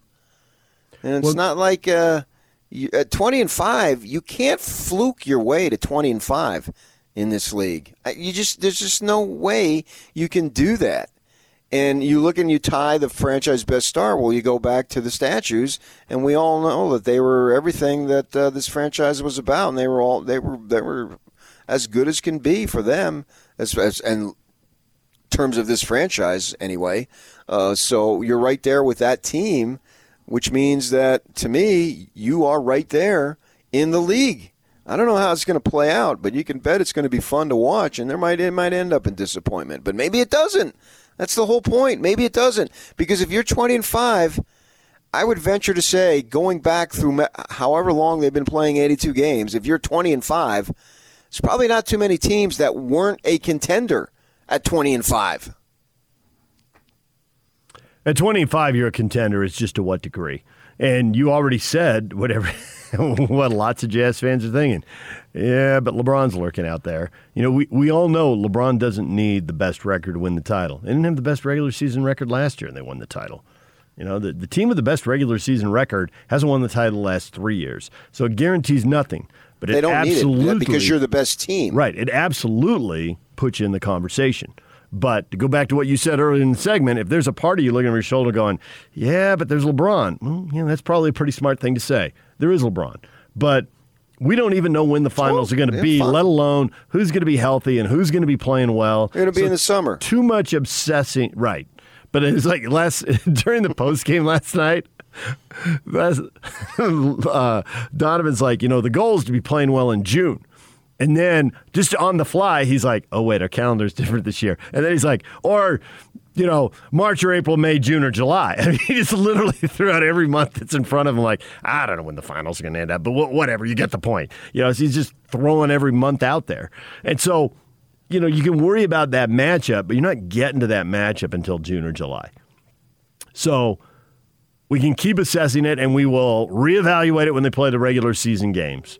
And we always do that. You know, Team A, wow, they look like they really match up well with Team B. Eh, okay, it's one thing to match up in the regular season, it's another thing to match up in the playoffs. So, yes, we'll reassess it, but we'll just be kicking the can down the road because we'll reassess it again in June based on how teams are playing yeah. and who's healthy. And, you know, the, we still not only have the trade deadline still to go, we got that buyout phase, which always seems like a backdoor way, but whatever, it is the way, you know. And so if teams have one short thing, does a veteran get back, uh, get let out, and there's one problem a team has, can they fix it by adding a guy? I think the answer is usually no, but you can't say the answer is always no. Sometimes you pick somebody up who matters. That's why if I'm Jazz management, I don't think, well, we'll worry about that then now. No, I'm concerned about it right now. Because you look at it, when the Jazz were going to the finals, the idea was to beat the Bulls. And they made moves designed to beat the Bulls and le- the legendary Lakers Celtics. You make moves designed to beat that other team. There's nothing wrong with that. So if they have an opportunity, I don't know that they would, but if they had an opportunity to do something that would help them against either the Clippers or Lakers, and you can make it in March, go ahead and make it. So I think they should be looking forward to the potential playoff matches and see what they can do. And the more time you study that, and maybe you can overstudy it, and you can, as Bronco would talk about, chase ghosts, you can get crazy on that. But I've got no problem with them looking ahead. Management, I mean, I don't want the players. Uh, you, you got to be focused on one game after another and all that stuff. But if they decide that they can make a move that can help them potentially in the postseason, even if it's just for a few possessions, go ahead and do it. Nothing wrong with that. Look, look ahead. This team is that good. It's time to acknowledge that this team is that good. And why not do those things? I don't know that there anything to, there's anything to do, but I think you're at that level where you can do that and the Lakers are going to do it too. They're they're thinking they, they're going to get to the Western Conference Finals, and who are we going to match up against? Well, right now it looks strongly like it's either going to be the Clippers or the Jazz. And so if they have opportunities and scout those teams and say we need this against that team, we need that against this team, absolutely go ahead and do it. Because if I'm the Lakers and the Clippers, I know I probably have to come through Salt Lake. That that you can't take this weak mindset of oh no, there's LeBron. We're worried about him. LeBron damn well better be worried about you too. And I wouldn't be surprised if the Lakers do the same thing. How do you shape up a roster? What is the one hole you've got? How do That's you That's what I'm saying. How do you assess? And so to sit here and predict what's going to happen in the playoffs, kind of a, a futile chase right now. Identify the contenders, wait for the big dogs to play each other, and obviously we're counting down the days later this month. The Jazz are going to play the Clippers twice and Lakers once, and we're all going to be focused on that. But until that, until then, they play the big dogs in the East, so we can focus on that. I think that the uh, you know the thing Steve Cleveland told us about the Lakers is how much more he likes them with AD at the five. And one thing we've seen from big guys, if they can play the four, I think they probably want to. You know, less physical beatdown and all that. I mean, that's what we heard during Duncan's career, and they would routinely be, play big guys. But when you get to a playoff series, that's different. Hey, if the only way to win is to get that matchup and put me at the five, well, then put me at the five. But they don't want the wear and tear all year long of doing that. And so that's one of the many things that leads to different results in the regular season from the playoffs. Put it on a list. You can probably come up with several other things that are different from the regular season to the playoffs. You know, certainly the preparation is different. You know, the the schedule is finally the same, where it's been different in the regular season. You know, one team's on a back to back or a long road trip. I have seen stuff on social media. You know, well, of course they beat the Celtics. You know, the Celtics were on the fifth game of a Western road trip and were worn out. Of course they got them. You know, and all that stuff goes out the window in the playoffs. Well, you're going to do that, but everything adds up to one. Mm-hmm. One win per game. And so, fine. The Celtics were this, the Celtics were that. Well, the reality is they're not going to face the Celtics in the postseason anyway, so who gives a so. crap? Yeah. The fact is, this, this team is so good that it doesn't have to worry about anything else but themselves. If they play their game and do what they're capable of doing, they're beating anyone and everyone, and that includes the vaunted Lakers. There it I is. don't care if it's one game, it's five games, all that stuff. That doesn't matter to me. I mean, that's Did you win or did you lose? This is pro sports. And at if you 25, have that you're not- mindset. yeah, at 25, then you, probably have that mindset. You allow no excuses. Yeah, and you're not backdooring it. Yeah. And you aren't buying the excuses, hey, it's a third game of a road trip, it's a third game in three days, and we're going to be exhausted. Hmm, yeah, but find another way to win. So, We like to do that the last few years. Once you do that, what you're saying is we're not good enough. That's what you're saying. We're not good enough. That's the message you're sending. We're not good enough. And I refuse to accept that message. I've always refused to accept that message, and I always will refuse to accept that message. You're going to lose. That's the reality of it. Even the greatest, Jordan won six, and he was in the league for more than six years. So you're going to have plenty of setbacks. But once you allow any type of concession, you have to go. And I like. I'm listening to Shaq last night, and they're giving him crap, mm-hmm. and he's there. Well, no, I mean, I- you know, is the way I motivate. You know, I, I, that's to get my guys going. And, and, you know, and I'm thinking, Shaq, you remind me of myself because I do this all the time. Not all the time, but there's, there's maybe like once or twice in my life I've lo- I've lost an argument, and it was clear that I lost an argument. But I kept talking and tried to find a way to win the argument. I never conceded, even in the face of overwhelming evidence that I was wrong. And you know that. There's two people who know that in my life my wife and you. And so I will not concede. I'll just keep going. I'll just keep going, and that's what Shaq was doing. He just keep keep trying to go. Uh, all right, you made a dumb comment there when you said that to Mitchell a few weeks ago, but he's not conceding. In a sense, I like that. Don't ever concede, man. Don't and don't say, well, whatever, because you're going to have a four game and five nights and blah blah blah, like they did uh, sa- Sunday. You know, I was listening to Locke. It's their third game in three and a half days. Like the half was the difference. You know, three and a half days because it was a uh, it was a Morning start Super uh, Bowl what- Sunday morning morning start Salt Lake. Well, what the hell? It was even more morning Hawaii time. I mean, don't do that. And they didn't do that. They so whatever. I know you asked Bogdanovic in the post game, and he said, "Well, it was at eleven o'clock." They, come on, they'd been back east for a few days. They'd been on Eastern time zone for a, a, a while, so their body clock should have been adjusted at that point. It doesn't take five days. So, but the mindset was, we're just going to gut this thing out and grind, and that's what they did, and that's the mark of. I can't say of a team that's going to win. I can't say it's the mark of a champion because they haven't won it, but it's the mark of a potential champion. I will say that.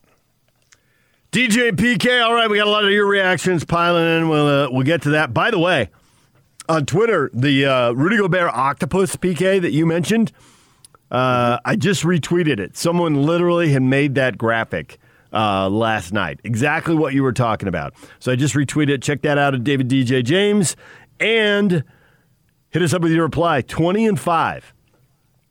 Best start in club history. What more can you say? We'll get to that next. Stay with us. Now let's get this party started. This is Hans Olsen and Scotty G on the Zone Sports Network. David Locke, the play-by-play voice of the Utah Jazz. If we have the best record in the NBA and we have one player who is statistically more impactful than any other player on our roster, why isn't he talked about as an MVP? We go to the MVP ladder. Number one is LeBron. Fair. Number two is Joel Embiid. Number three is Nikola Jokic. Number four is Kevin Durant. I guess he's been great. Number five is Kawhi Leonard. Okay, but this is where the bullcrap starts.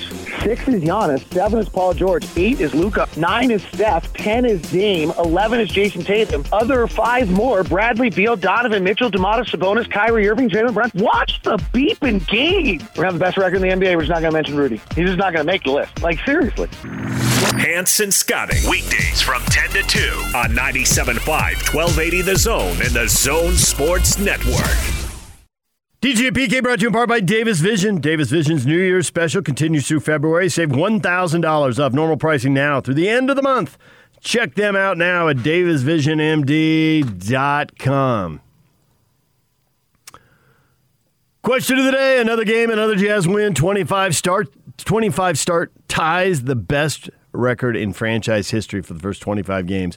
What more can you say? And Ryan says this is some of the best Jazz basketball I've ever watched. Next handful of games will be a good test for the Jazz. Hard to Uh, debate okay, that. I generally agree with that. Yeah, I was going to say hard to debate that. I'd like to see you go at him. You're good at that. You rarely give I, I in. don't want to go crazy uh, on these next uh, games through uh, the rest of February, and obviously the schedule on paper, team wise, does get tougher. I understand that, but uh, I I want to try to keep perspective, knowing that if they win them all, it's going to be hard, or if they lose them all, then we're going to be thought of as frauds. You know, they're still in the BYU football phase of how good are you really understand that. A lot of people want to think that. Now I'm watching them night in, night out, as we all are, and to me, I look at this team and it, it's it's legit. Because you look at last night's game, and maybe if it was a better team, it might have been a problem. But I don't know that whoever you're playing, if I use last night as the example, what I mean by that is okay, they didn't come out firing all they weren't making a bunch of shots early, right? And it looked like ooh, the first quarter might get away from them, but yet when the first quarter ended, they were right in there, right? And so, well, if they played a better team, okay, if they played a better team, but on this particular night, I'm not sure that anybody else, and it could happen for sure, but I don't know it, that any team in the league was going to have a player who was as hot as Jaylen Brown was early. You know what I mean by that? So he was, he just came out. He hadn't been playing. He was injured for a few games. So he comes out. So he's not playing four games in three and a half minutes or whatever the latest excuse is for these teams playing. So he wouldn't have been gassed.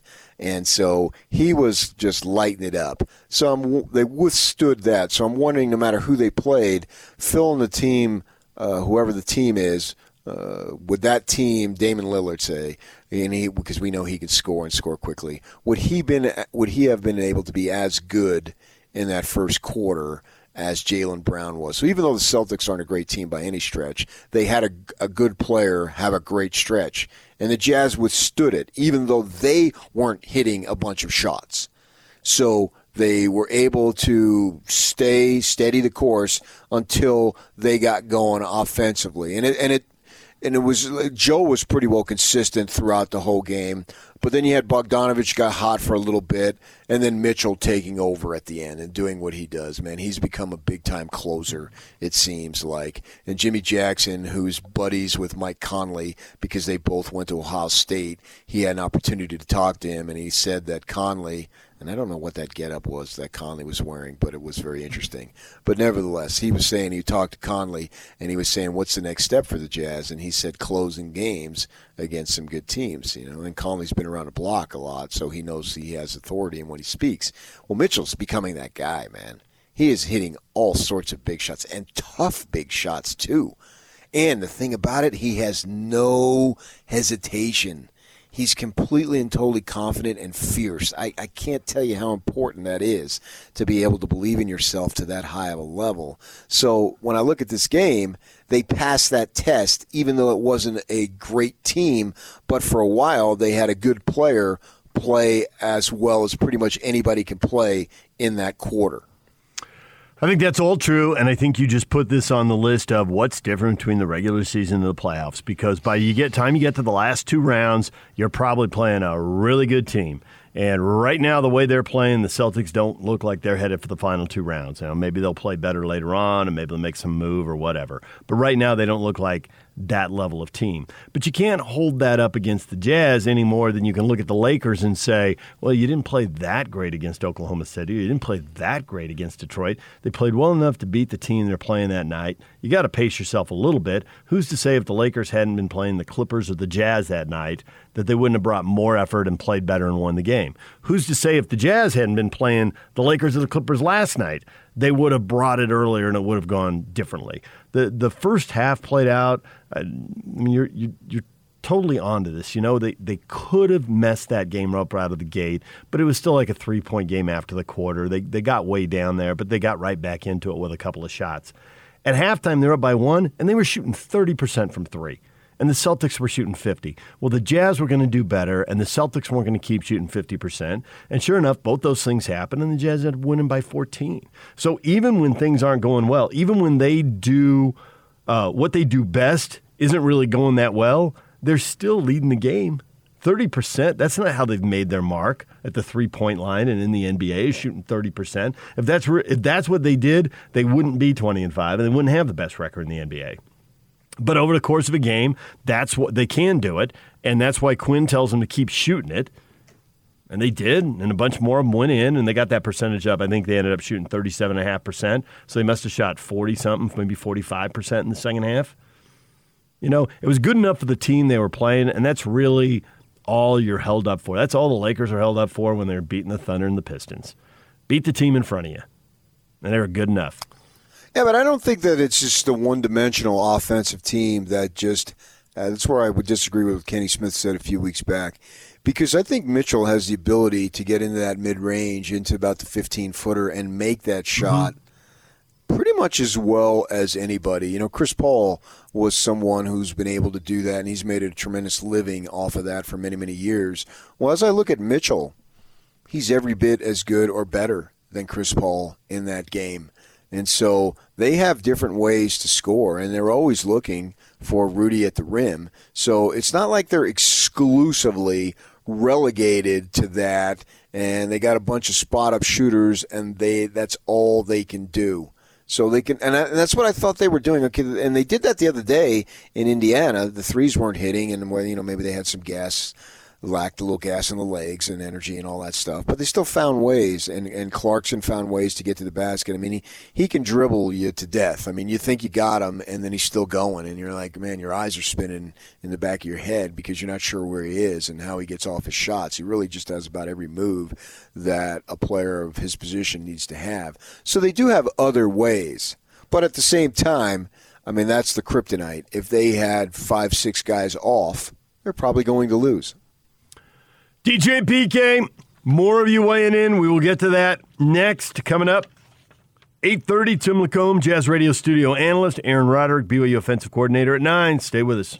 DJ and PK brought to you in part by Minky Couture. The best blanket ever is also the best gift for Valentine's Day. Get 30% off right now on any regularly priced blankets with the code word WELCOME30 at minkycouture.com. Take care of that Valentine's gift today by visiting a location near you in Ogden, Layton, Draper, Orem, Sugar House, or St. George. That's Minky Couture and Valentine's Day. Check them out at minkycouture.com. Question of the day with the Jazz beating the Celtics now, five in a row, 16 out of 17. They've tied the best start in franchise history. They have 20 wins and only five losses. They're winning 80% of their games.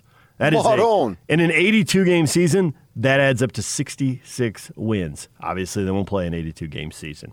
The Jazz oh, have, a 90 game season that adds up to 70 wins.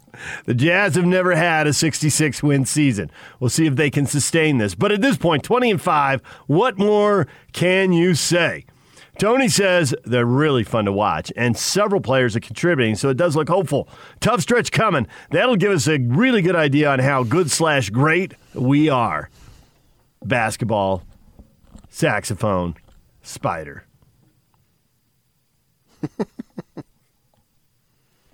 Uh, we already know they're good. So now the question is, you know, are they great? Are they the best? Uh, they're really good. That that debate needs to fade into the rearview mirror. Yeah, are they the champ? Are they the number one team in the league? That's the best. Well, right now they are. Got the best you can't record. Be the chomp until uh, the summer. Exactly. Got the best record by one game over the Lakers right now, and by uh, I think it's two over the Sixers and three over the Clippers. You know, if we want to go, oh, well, they're just beating this team or that team. You know, the Lakers needed OT to beat the Pistons and the Thunder. Now, granted, the Thunder was without Anthony Davis, uh, but so I don't think anybody's sweating that. All right, they needed overtime. They needed actually two overtimes against Detroit. Detroit sucks, but those things happen. The idea is, did you gut it out? Did you find a way to win, like they did against the Jazz, did against Indiana? Indiana is right there with one of the more impressive wins under the circumstances. Because I'll give you that it was tiring and all that stuff, but what I won't give you is that's a reason to lose. That's where I won't go. I'll give you the circumstances in and around leading up to the game, fine. But go ahead and find a way to win. And they did. And that, to me, that's a sign of a good team. That's how you rack up those 60 wins. I mean, you're not whoever the leading contenders are, whoever wins 60 games. Just go back the last couple years. I mean, Well- it's not like you're beating the Warriors at their prime every game anyway. And there are 60 win teams that have been really good that have gone down in flames in the playoffs. The uh, Atlanta Hawks, I went through Braves, Falcons, I was calling them the wrong name. The Hawks had a 60 win team, and they got swept in the Eastern Finals by LeBron. And Houston had a 65 win team, but they lost to the Warriors. So it's awesome that you do it in the regular season. You'd rather win than lose, but you still got to beat those teams that have the vets who have the playoff experience, who know how to just get through the regular season, stay as fresh as possible. If you drop a few games, so what? You don't have to have the best record because you've been there before and you know what it takes. And both the Warriors and the Yeah. Cavs at that point, they'd been there and they knew what it took. I, I, think that if you play high level of basketball, you know what it takes to win. I mean, I think that's overstated. They know what it takes. You don't think Mitchell knows what it takes to win an NBA title? Sure, he does. Gobert. These guys have been around the league now. Conley. Well, you have to I mean, say that they- obviously they're first time champs. So when you don't know for a fact, teams and players still do know. That's how you win a championship for the first time when you haven't won it before. But I do think it's a legit question to ask about a team that doesn't have anybody who's played in the finals and only has one guy who's been in a conference final. And that doesn't mean that they can't figure it out and get it done because they can, but it's at minimum, it is a legit question to throw out there. I don't think they have to figure out anything. They just got to beat the team. They already know it. It's a question of doing it. I don't think they have to figure it out. They they have to win. And I think we need to get to the point where well, they have to play them. Well, I think they need to be from the Jazz perspective, they have to play us. That's my big mantra for the morning. They have to play us too. I don't It's not simply Rudy. we Yeah. have to play them. I don't doubt that Rudy's thinking that right now. I get that Jazz fan listening may not be thinking that right now, but I, I think Rudy's already thinking that. Well, they Rudy's need to change their attitude. Each All and every one of yous. That's right. If you're driving through Layton on uh, on uh, on the 15 right now, I-15, change your attitude. Yeah. Holiday. Let's go. Let's go. All you people headed to Lehi. Better have a new It's attitude. time to have a winner attitude. In order to be a winner, you have to have a winner attitude. And you have to believe you're the best. And why not believe it? What more do you need to believe right now? What more need do you need to have happen to have you believe? Come on, this is a community of believers, Dave. You're right front and center. I would All the sacrificing you've made in the faith in the name of believing. Come on. I would say, and I believe that a lot of people driving through Layton and Lehi and wherever else Jazz fans uh, commuting this morning think, what what one thing do I need to see? What do I need to see? Let's see the Jazz dismantle the Lakers on ESPN on Wednesday, February 24th. Let's see that. And then I'll believe. That's it. That's all it takes. They don't need to dismantle them. They just need to beat them. You don't get any more style points for this. Isn't college football. This that's the great thing about the pro pro sports. This isn't settled by some stupid committee. it doesn't You matter don't have what to Shaq tune in to ESPN at seven o'clock on Tuesday night. The I mean, people buy into that nonsense. It's all a television show designed to suck you in to make money, and good for the college football people because they certainly have done it.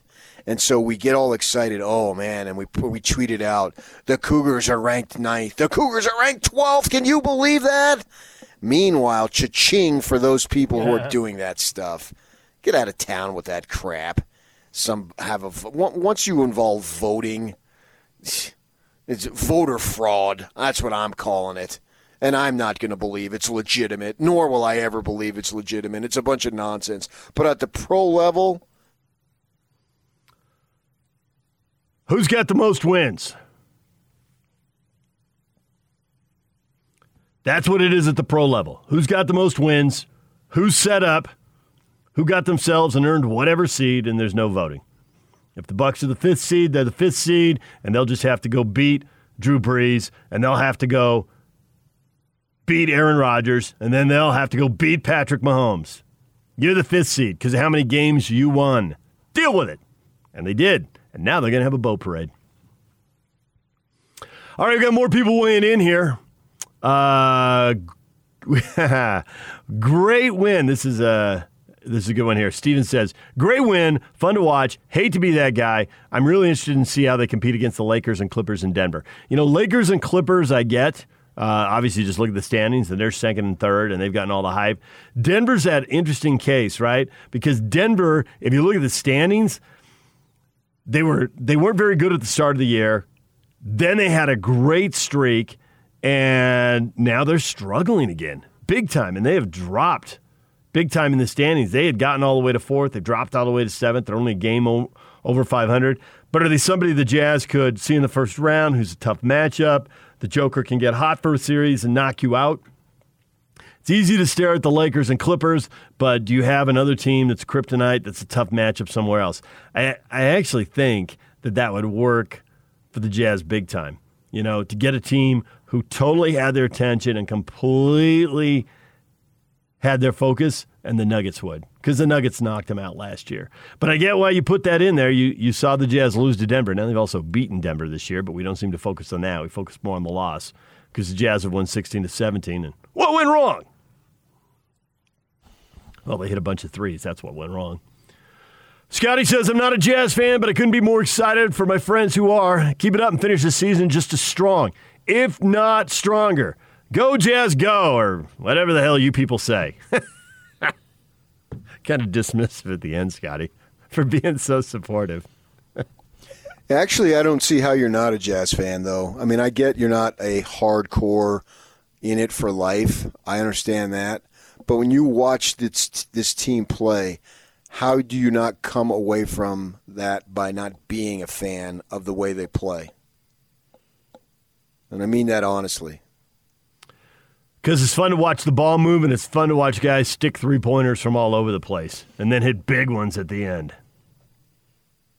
Oh yeah, the big three has replaced the power move dunk. I mean, Bogdanovic had that one, drove down the left side and throw it. He likes to jam it uh, authoritatively with his left hand. We've seen him do that a, a few times now, and, and that that's a fun move. But you don't see that as much. There's not as many in your face dunks and all that. What the way, the way the game has evolved is the big three and the step back three in the face of pressure that Donovan Mitchell can do. Or Bogdanovic, some dope comes flying by, he slide steps and and then is behind the line and makes the three. Place goes. Could you imagine if there was 18, 19,000 people in that arena last night? Man, things just would have been so loud, and so and thankfully they're letting in some close to 4,000. I mean, obviously that's better than nothing. You can get a little bit of an atmosphere there. But that three that you say, yeah, that is just fun to watch. Anytime you're playing unselfish ball, it's fun to watch. Selfish ball is where it gets boring. For me, anyway, and I think probably for a lot of people. So I think as the Jazz continue to, I don't want to say burst on the scene, but continue to grow in acclaim that more people will get on board. If you're just a, I like to think of myself as a basketball purist. I like to think of myself as a pure sports fan. I'm in the into it for the love of the individual sports as opposed to rooting for uh, team XYZ. And I want to see the game being played the right way. And the way the Jazz play the game right now, it's a different game than what it used to be, but they're playing it the right way. So, how are you not a fan of that? You root for another team. Right, I get it. You you you have your team, but still, how are you not a fan of that brand of basketball? It doesn't necessarily have to be the Jazz. It just is the Jazz. That's what we're talking about. But how are you not a fan of that brand of basketball, no matter who's playing it? It's like watching Gonzaga too, right? I'm not a personal fan of Gonzaga but watching them play and move the ball the way they do, I'm a fan of that brand of basketball. That's what I'm saying. And so I think that you're going to see a lot more people are going to get behind the Jazz and say, yeah. And you, and you've brought this up many times over the years, copycat league yep. if we don't see more teams doing this. Now, it's hard to get a number 27 in the middle. So you can copy it all you want, but there's not that many players on the face of the planet here who can do defensively and move, have the lateral ability to get out on a screen and still recover to make that shot difficult. I understand that. Those guys don't fall off trees. But if you can find ways, you might. I think we're, we are seeing it. It's just finding ways to accomplish it, and we're going to see that even more so. And maybe we see if you should get a Gobert like, well, then I don't need him to shoot threes because his value is so great that I don't need him to do that. Other teams where your value wouldn't be nearly as good, so you would have to add it other ways, and that's for big men shooting the three, like a Lopez for Milwaukee, who we'll see here on the weekend. He's not somebody who's an intimidating rim defender, but he adds value to the team. He has size, but he can also step out. Well, I think to the degree it is a copycat league, I think the Jazz have loosely copied uh, you know, the way the Warriors built their team, right? A ton of three point shooting, a really deep bench. Now, the differences are, you know, they had Steph Curry and they had Klay Thompson. And, you know, is Donovan Mitchell one of those guys, maybe? But they certainly don't have those two. But at the same time, they got Rudy defensively, and that wasn't what the Warriors had. I mean, they put big guys in there, but they weren't overwhelmingly dominant. Um, but they made up for it because they had even more star power shooting the ball. But there are similarities. Both Yes. teams shoot the three really well, and both teams could go down the bench, and the seventh guy and the eighth guy could come in, make contributions, and beat the guy across from them in the you know 20 minutes or whatever that they got to play. Well, I'm not going to put Mitchell on Steph Curry's level just yet. That's not fair. He's too young.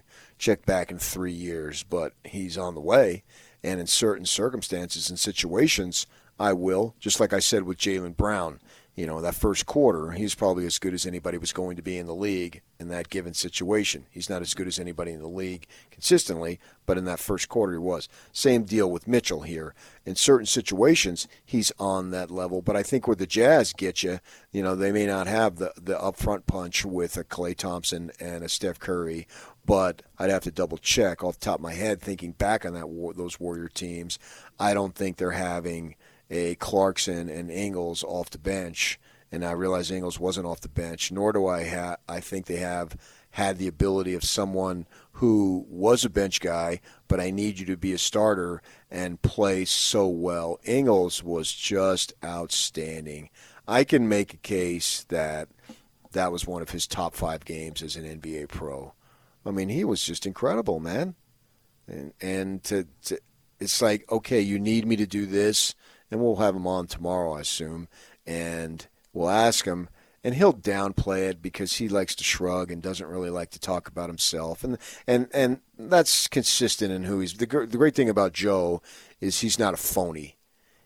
He is who he is, and he's stayed consistent to that. So it's not like, oh, all shucks, you know, I just did what I did. You know what I mean? He doesn't. It's what he's whether he's 0 for five or five for five his mindset is still the same. It's about the team winning the ball game. So he's proven true over all sorts of circumstances. But I find it interesting that okay, Conley's out. We need some more punch. I'll give it to you, hmm. and he does that. That was he was awesome.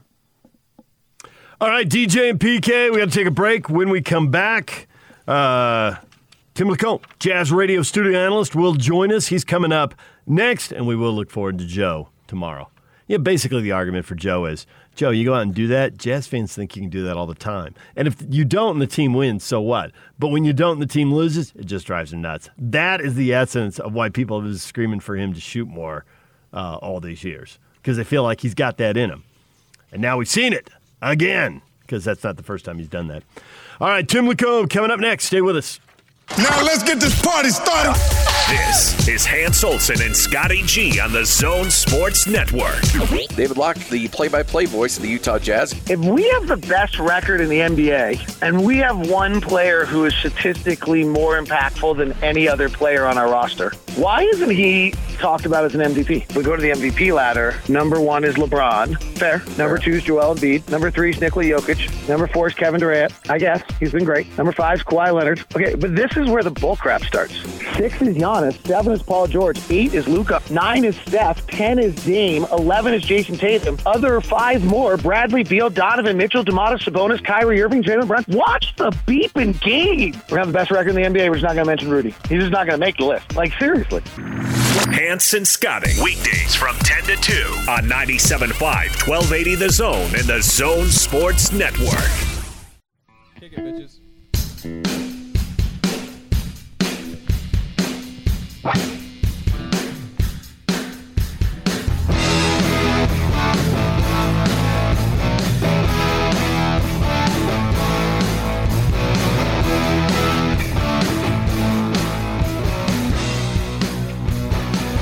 and PK reminding you Valentine's Day is this week. Flowers make the perfect gift. Jimmy's Flowers, a longtime partner with the Zone, can make it easy by visiting them at jimmysflowers.com. Remember, Valentine's Day is on Sunday this year. Jimmy's Flowers at jimmysflowers.com. The Party Hounds and the big dog joins us now, Tim LaComb, former BYU assistant coach. He's also on Rick Majerus' staff at the U. Now he's our Jazz radio studio analyst. You hear him with Jake Scott on the pre-half and post-game shows. Tim, good morning. Whether you want to or not, this is the guy you got. ELC in the house. What's up, boys? So, have you gotten your second win now in the Jazz season? Because there is something, you know, you think you're watching a lot of basketball, and you think you should, but when you have to have the old butt in the old seat for the pre half and the post, no matter if the game is interesting or it's predictable, if it's close or it's lopsided, you get a whole different feel for the NBA season. It can wear people down. You getting your second win now? You sound pumped. Uh, no, I'm I'm still actually looking for. I've ordered my second win on Amazon, but it's it's a day late. Um, I, the doorbell rings. I think they're bringing my second wind, but hopefully it will come today. Well, when it comes today, I don't know that you even need it because I have all sorts of energy for this team because the way they're playing is just simply sensational. The thing that I like is that you just look at the last two games. You know, early last night, the shots weren't just dropping left and right. Pretty much the whole game against Indiana, three pointers weren't necessarily dropping.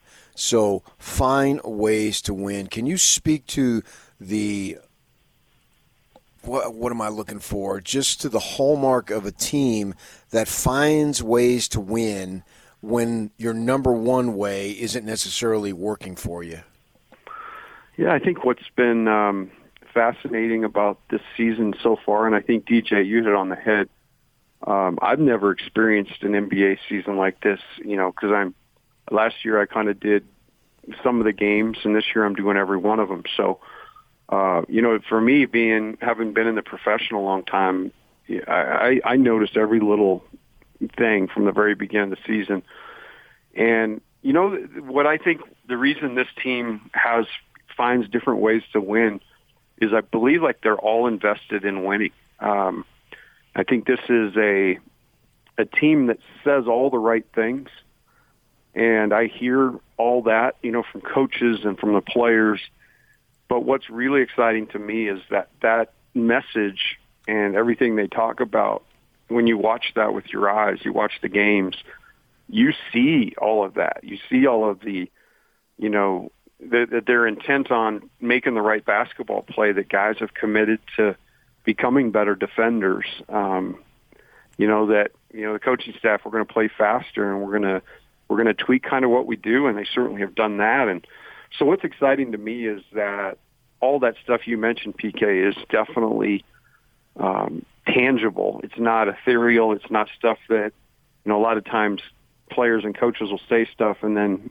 the actual product on the court doesn't match anything that's being said. And I think that that's to me been more exciting than anything is that this plan was put in place, uh, and the buy-in from the team seems to be 100%. And think when you do that, you're not fixated on simply one way to win, but like you mentioned, finding ways to do that. So it seems like even when things are going wrong, and this is one of the things they say, but it's hard to do, even when things are going wrong, there seems to be this mix of, well, number one, they keep doing what they're doing. You know, you keep shooting threes, right? But there also seems to be this patience and like, hey, we can get rebounds or we can defend and lock guys down. So even when it's going wrong and they're down by six at Indiana, it still feels like they got this. And that level of confidence to get that is it's a really hard thing to do. But it seems like they've done it and they've got it. No, it's funny because I, I actually made that comment to Jake. As tough as that game was in Indiana and tough as a circumstance with three days and, or excuse me, three games in three and a half days, obviously the early tip time for the Super Bowl, um, and an Indiana team that really that team and those guys have given the Jazz trouble. I think last year they beat the Jazz 25 in Indiana. Mm-hmm. So um, I had the same feeling though. You know, the Jazz there there was parts of the game where they just maybe weren't clicking. Um, but their defense, their rebounding, their attention to detail really keep them in every game. And you know, with this team, that that spurt's coming. Um, and again, the, the nice thing about it doesn't have to come in any particular way. Doesn't have to be they may make a flurry of threes or they they get the game out in transition a bunch. They can beat you in so many different ways, and it's really a couple of those things stacking up that start a run. And then once they go on a run and the confidence kicks in even more, you know, that's where, like last night with Boston, I knew it was it was a kind of a nip and tuck close game, but I knew the Jazz had their run in there, and it honestly I felt really comfortable the entire game that they're going to find a way to win. How about old man Joe Ingles, man? Joe, if you're driving to work, you're one of the senior guys on the team, so I get to call you that, or not to work, driving your kid to school. Uh, Conley's out, so he just plays one of his better, if not the best game of the season, man. That's quite the luxury to be able to call on him and have him deliver like that. Such a luxury. Uh, you know, I've talked about it. It's what makes this Jazz team unique is, uh, you know, for years our our come from around here was a big guy gets the rebound and throws it out to Stockton or Deron Williams, and they dribble the ball up and they initiate offense. And you know, you run great half court stuff and you screen hard and you play really fast. You know, play with a ton of energy, and that gets you what you want. Um, to be able to have a couple of different guys that you know you can outlet the ball to or can bring it on their own, uh, heaven forbid, you know, start the break, which is really hard to to defend against. Uh, but then to be able to put all those guys, and, by those guys, they're not just guys like you mentioned. Joe Ingles is he is phenomenal. Um, he may be one of the best guys in pick and roll, and his pace. People we talk about pace as coaches all the time, and pace is kind of this uh, ethereal word for you know really reading the situation and transition with pace. You really want to have some fire in your step, like we saw Donovan late in the game last night. Take that thing all the way to the cup and score. Um, but pace can also be in a ball screen where, you know, you you come off the ball screen, you're in sync with the guy setting it. Um, everything happens in synergy between the two of you. You're reading your defender. If your defender's behind you, you keep them on the, their hip. What he's just he's just so good at reading the defense and you know, to have Mike Conley out and to be able to bring a guy like that in to just run the show and calm everything down, ends up with six assists, if I'm not mistaken. Um, and the thing I'll say about Joe, I think, you know, we talked a lot about Mike Conley being a little bit out of his comfort zone last year. And I think it really affected Joe too. And I think that's where we saw Joe, you know, maybe trying to figure out how he fit, where the shots were coming from. I don't sense that at all this year. I think he's, um, completely comfortable and like last night in my mind there's a lot of reasons the Jazz won the game, but I think PK you're on to probably one of the biggest reasons and you know Donovan was spectacular. Um, but Joe really like Mike's done all year kind of ran the show, held everything together. And I'm a huge fan of Joe. I, he has fun playing the game. He doesn't take it all that too serious. Um, he understands bigger things but man, he's a competitive guy and he really, really understands score and wants to win. Well, you can tell that with the trash talking because he I gets going sometimes. Yeah, But I- I mean, want you to- like me. Literally, I got three of us playing. You know, I, I, would be in your grill. I want you to talk about the pace, and you must have, as a college coach, tried to coach up, you know, freshmen and sophomores on this kind of stuff because you'll hear a team that loses and has a lot of turnovers say, "Oh, they sped us up," and you, want to be fast and athletic and have that when you need it. But the best defensive players slow down. They know they have all the answers. And they're just waiting to read, like, what are you going to take away from me? Okay, if you take that, then I can go do this. Because they've got. Are you doing dishes? No, no, I'm just grabbing a diet coke out of the Okay, good. out of the garage.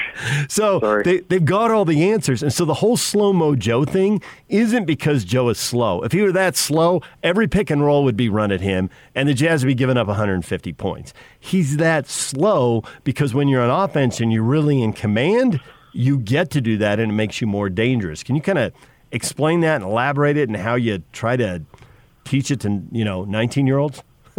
and he's got well, it. You you actually just did a great job because really that is the essence of it. Um, pace is not particularly the the speed with which you play, but more the force.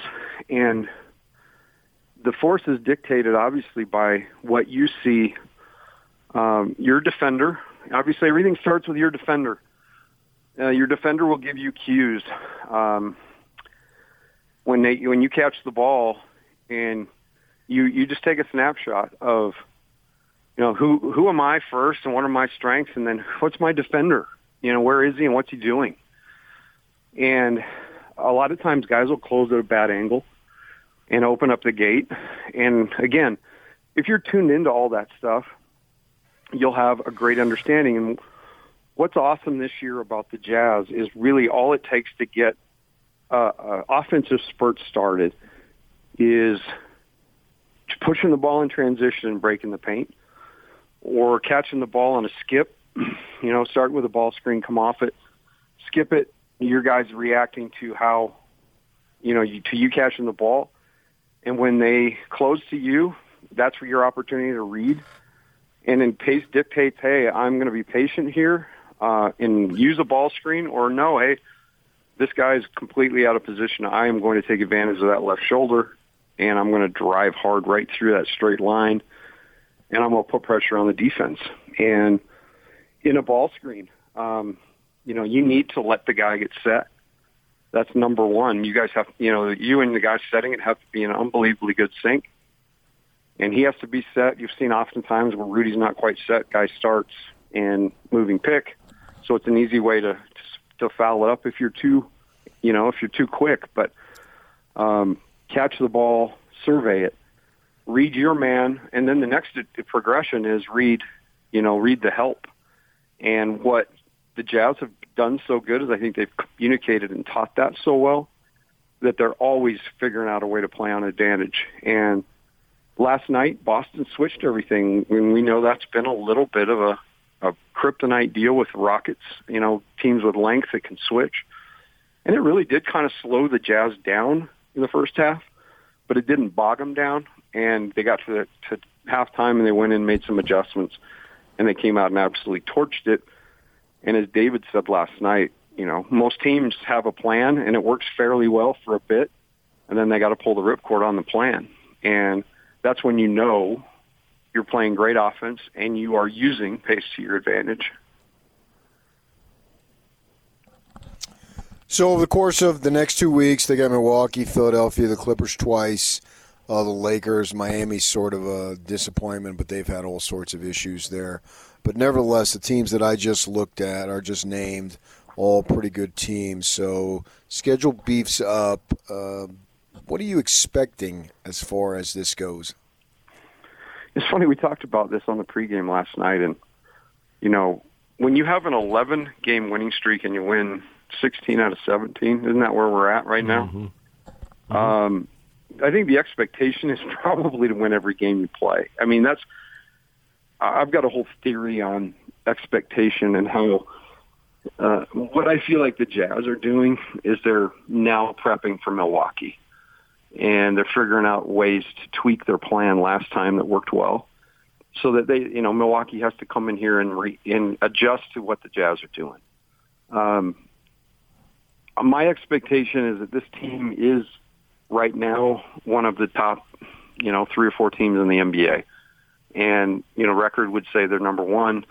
We all know that there's really good players out there, but I think if the Jazz can continue to keep it simple, and I love that they've got a couple of days off because I certainly needed one. Um, I needed. I can't believe I got two nights off in a row. It's pretty awesome. But these guys are going to thrive on this little break.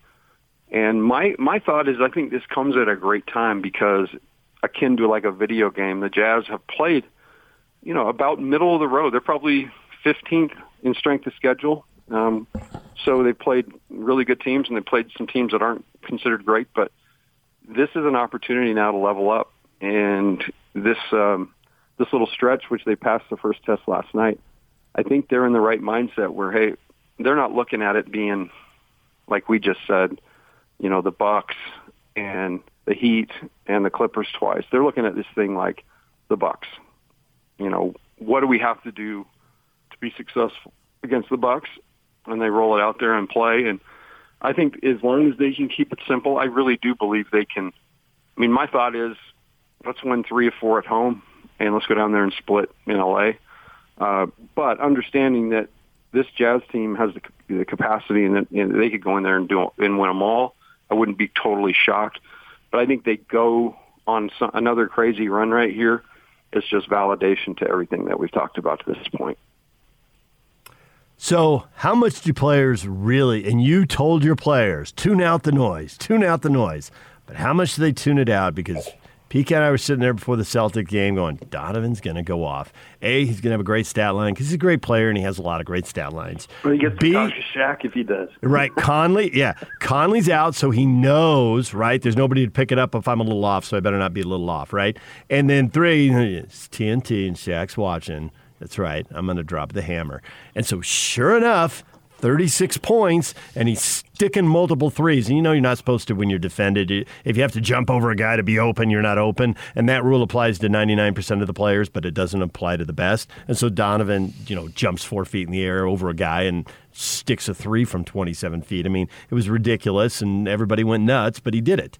So how much is he really tuning out the noise, and how much of that is BS? And he wanted to just light it up on TNT. Well, you can't in this day and age tune out all of the noise. Um, you know, obviously these guys like us uh, have access to more information than we know what to do with. Um, I think tuning out the noise is not so much a physical thing, but a mental thing. And I think there's sometimes the noise can motivate you. Uh, in like in the case of this, you know, the, this Shaq stuff. Um, and I just want to take an opportunity to thank Shaq for um, you know, looking out for us and, and coaching up Donovan because I thought that was sure admirable. um, of course, uh, but but I think that that's the key. Is I, I think you can get too entrenched in it, and you be you know you start thinking that your worth somehow is is defined by what people think, and that's certainly not the case. I think the, piece to this, and again, I started with this, I'll, I'll come back to it. I listen intently to everything that is said by this guy, this team and the coaches, and whether it be LaGarza or Wells at halftime, um, Quin before the game and after the game, and then the myriad of players that you get an opportunity to listen to. And the thing that I am tuning into, what I'm really trying to see is are the words that are being spoken and the stuff that's transpiring on the floor, are they congruent? Because I'm seriously, it, it could be a funny uh, exercise to sit and listen to a bunch of stuff that sports people say, and then you go watch their games and say they're not even, they don't even sound like, they don't even look like the same thing. Where I think the Jazz are really clued into stuff here is I think the mental side of this thing is really solid. And whatever they're doing with that, however they're focusing, keep it up because I think it's uh, it's definitely paying dividends. And this team is mature. You know, like Donovan's mature beyond its years, his years, but the mixture of exciting young guys and vets um, that have been down a road before that's ended in discouragement and want something a little bit different.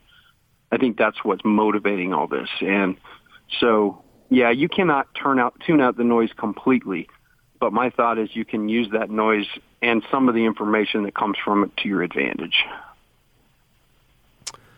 He's Tim LaComb. He's on the Jazz radio broadcast, and he is off until Friday. Woohoo! Then you get it back and I'm not doing though. the dishes. That's good. Once upon a time, a, a listener got a nickname because he actually was doing dishes while lighting this up. Well, I'm sure I've got nicknames um, that aren't shared with me, but uh, Timmy Tangent will stick with that. And we did good today staying on, on task because PK was so quiet. Yeah, well, I mean, I do what I do. And you do it very well, sir. Thank you.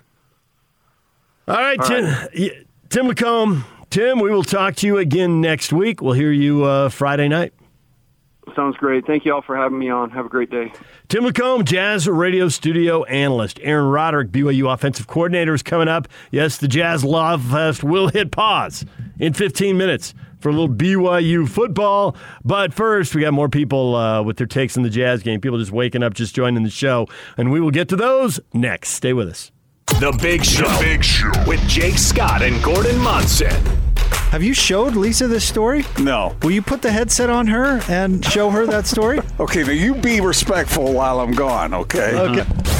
Hey, Yeah. fellas. Gordon is back. Hi, Gordon. Yeah, she's not here. I think she's on a walk or something. Now, wait a minute. Did you eat something? I grabbed a snack on the. You I didn't did go even go look for it. I saw a couple of M and M's, so I chucked them in my mouth, and then I went to the other side of the house to look for it. You did not. You just went to the kitchen to grab a snack.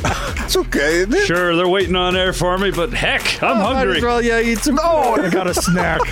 Catch the Big Show weekdays from 2 to 7. Presented by Big O Tires. The team you trust. On 97.5 1280 The Zone and The Zone Sports Network. Join the big show Friday from 2 to 6 at the warehouse, 1825 South, 300 West in Salt Lake City. Prices so low it'll blow your mind. Boom! All right, PK, we've talked a lot about the game, about what people could see, what they did see, the thing that most people can't see because they aren't allowed on the Zoom calls and don't have the info to log in like you and I do.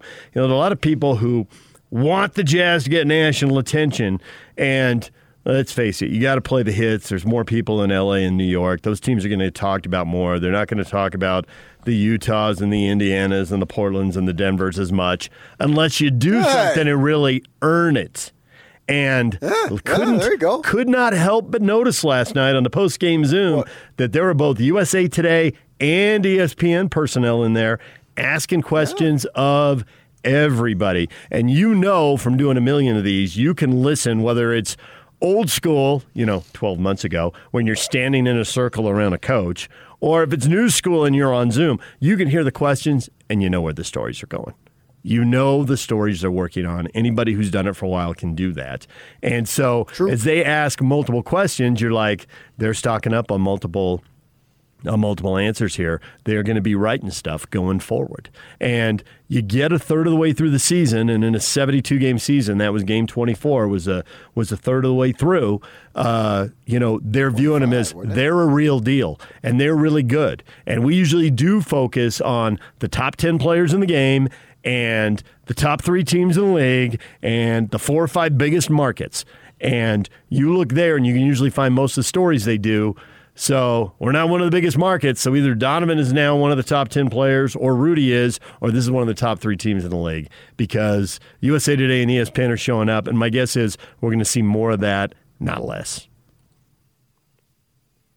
That's the great thing about it is that you can overcome all that. All you have to do is win. Now, all you have to do is a monumental task, but you will receive all the acclaim, all the praise, you name it. You don't have to be any particular place, which I think you have to be.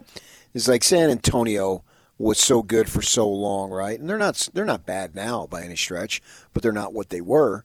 Uh, so they could receive a ton of publicity. Uh, Tim Duncan wasn't somebody who was comfortable doing that for whatever the reasons may be. That was who he was, right? He didn't like any of that stuff. Well, Mitchell is just a he's a reporter's dream, right? He'll give you deep, extended answers. He'll speak. He'll make himself available, and so he is a commodity that you can really sell in this league that goes way beyond the Intermountain West and the area in which we live, right? He can be on the highest stage.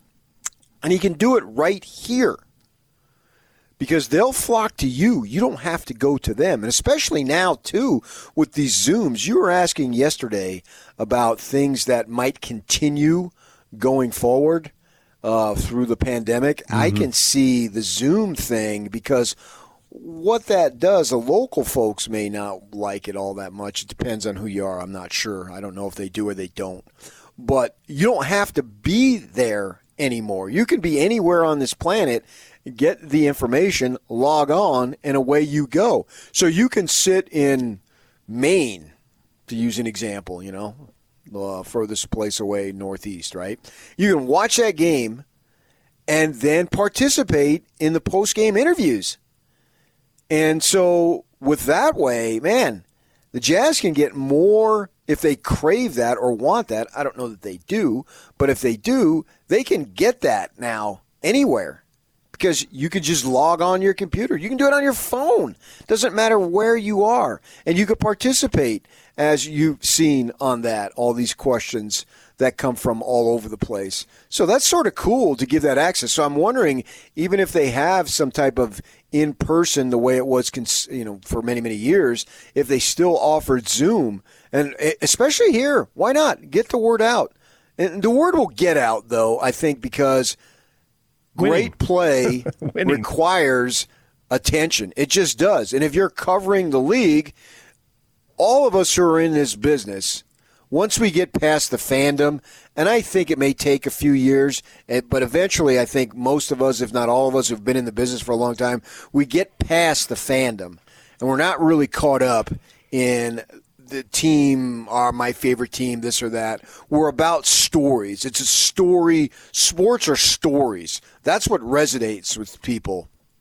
And I just opened the LA Times this morning here, and I saw they got a big piece on Clayton Kershaw about his maturity and his life and everything. And it's a picture of him and his wife and his three kids. That's a story. It's not about him throwing a curveball that breaks three feet and strikes somebody out. It's a story about the person. And I think that's what people are connected to. And so the Jazz, as long as they win, and they will continue to win, this, this story will only mushroom. DJ and PK, we are going to hit pause on the Jazz for just a minute. Aaron Roderick, BYU offensive coordinator, coming up, sending a quarterback to the NFL draft. What are they going to do? He is now the guy because Jeff Grimes has moved on to greener pastures. Green is the color of the realm. Am I right, PK? Well, Baylor's their color is green. I think that's literally. No, that wasn't that wasn't what I meant, but it works, so it we'll just go with it. Fine, it does. we'll talk with Aaron next. DJ and PK. It's 97.5 at 1280 The Zone. DJ and PK, it's 97.5 at 1280 The Zone. It's time to welcome in BYU offensive coordinator Aaron Roderick. Aaron, good morning. Good morning, guys. What's going on? Well, Aaron, we had you on to find out what you think about the Jazz. No, we didn't. Um, but it seems like that's the only thing we're talking about right now because watched, they are. I watched last night. It was fun. It was fun, man. In fact, I've been watching them a lot. It's well, I'm a huge fan. Yeah, they they are crushing it. No, we did have you on to talk BYU football, and uh, you are now the offensive coordinator. You've been the offensive coordinator before, uh, but now Jeff Grimes has moved on, so you are in charge of the Cougar offense. And there's so many questions. There's so many transitions to be made here. I guess uh, number one, what do you take from this past year and think we've got to hold on to X, whatever X is? And some of the personnel is changing. Obviously, the quarterback is, but this one thing we are going to hold on to. We have to make this part of our identity. It really works for us. Yeah, our identity was huge. We want to, we want to keep it, and that that identity was that you know we're a physical we're a physical team that can throw the ball down the field, and that's that is the most important thing that we need to maintain. And uh, that's that was a great first question, really, because that's all we've been talking about, and it, it's funny. Uh, several of our players, offensive linemen in particular, approached me as we were uh, trying to hire an offensive line coach, and had a, several of those guys say, "Whatever you do, let's make sure that with this hire that we maintain that identity. It was important to them. They, they, the guys get it. Grimy did a good job of pounding that into their heads about we're a physical team, we're we're reliable guys, and we can throw the ball down the field anytime. And so that's what that's what we want to maintain, and, and the way that we present that from week to week can change a little bit, but um, that that that identity has to has to you know continue. So usually, uh, a particular coordinator on his side of the ball, he has a significant say in who's being hired to coach under him, basically, and there's some type of connection. What was the connection with this guy here, Funk, that you brought in to bring him aboard at BYU? Uh, so I didn't actually know him, which you're right is rare. Most of the time, hires like this, you're hiring somebody you know at least a little bit. Um, I didn't actually know Coach Funk, but I had coached against him at three different schools. So he he was the offensive line coach for Sonny Lubick at Colorado State, and we coached against them a couple times in my early days at Utah. And then he was Brady Hoke's O line coach at San Diego State, so coached against him there a couple more times, and then also coached against him at Michigan when we when we uh, pl- when I was at Utah. We played Michigan a couple times, and he was he was Brady Hoke's line coach there as well. And so I just from coaching against him over the years and seeing his teams play, I was just always impressed with the physicality that they played with and the toughness that they showed, and of course the respect I have for Sonny Lubick and Brady Hoke. I know those guys are they're going to have good good old line coaches, uh, and then just a bunch of recommendations about, about Coach Funk from from a number of people that I knew from the profession uh, and that Kalani knew as well just just too many to name. A lot of a lot of people called about him and his behalf, and and then uh, spent a good oh shoot, it was probably three weeks getting to know him, and just um, all the hours added up. I don't know how many hours added up of getting to know him, and just felt really comfortable with him and his background that he'd be a good fit here.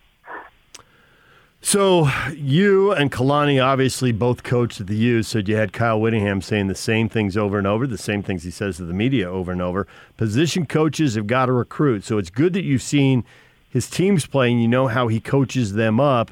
But as far as a part of the country he can recruit in, contacts, his ability to recruit, what about that end of the equation? Because I, I can't imagine after working for Kyle that long that you ignored that part of the equation.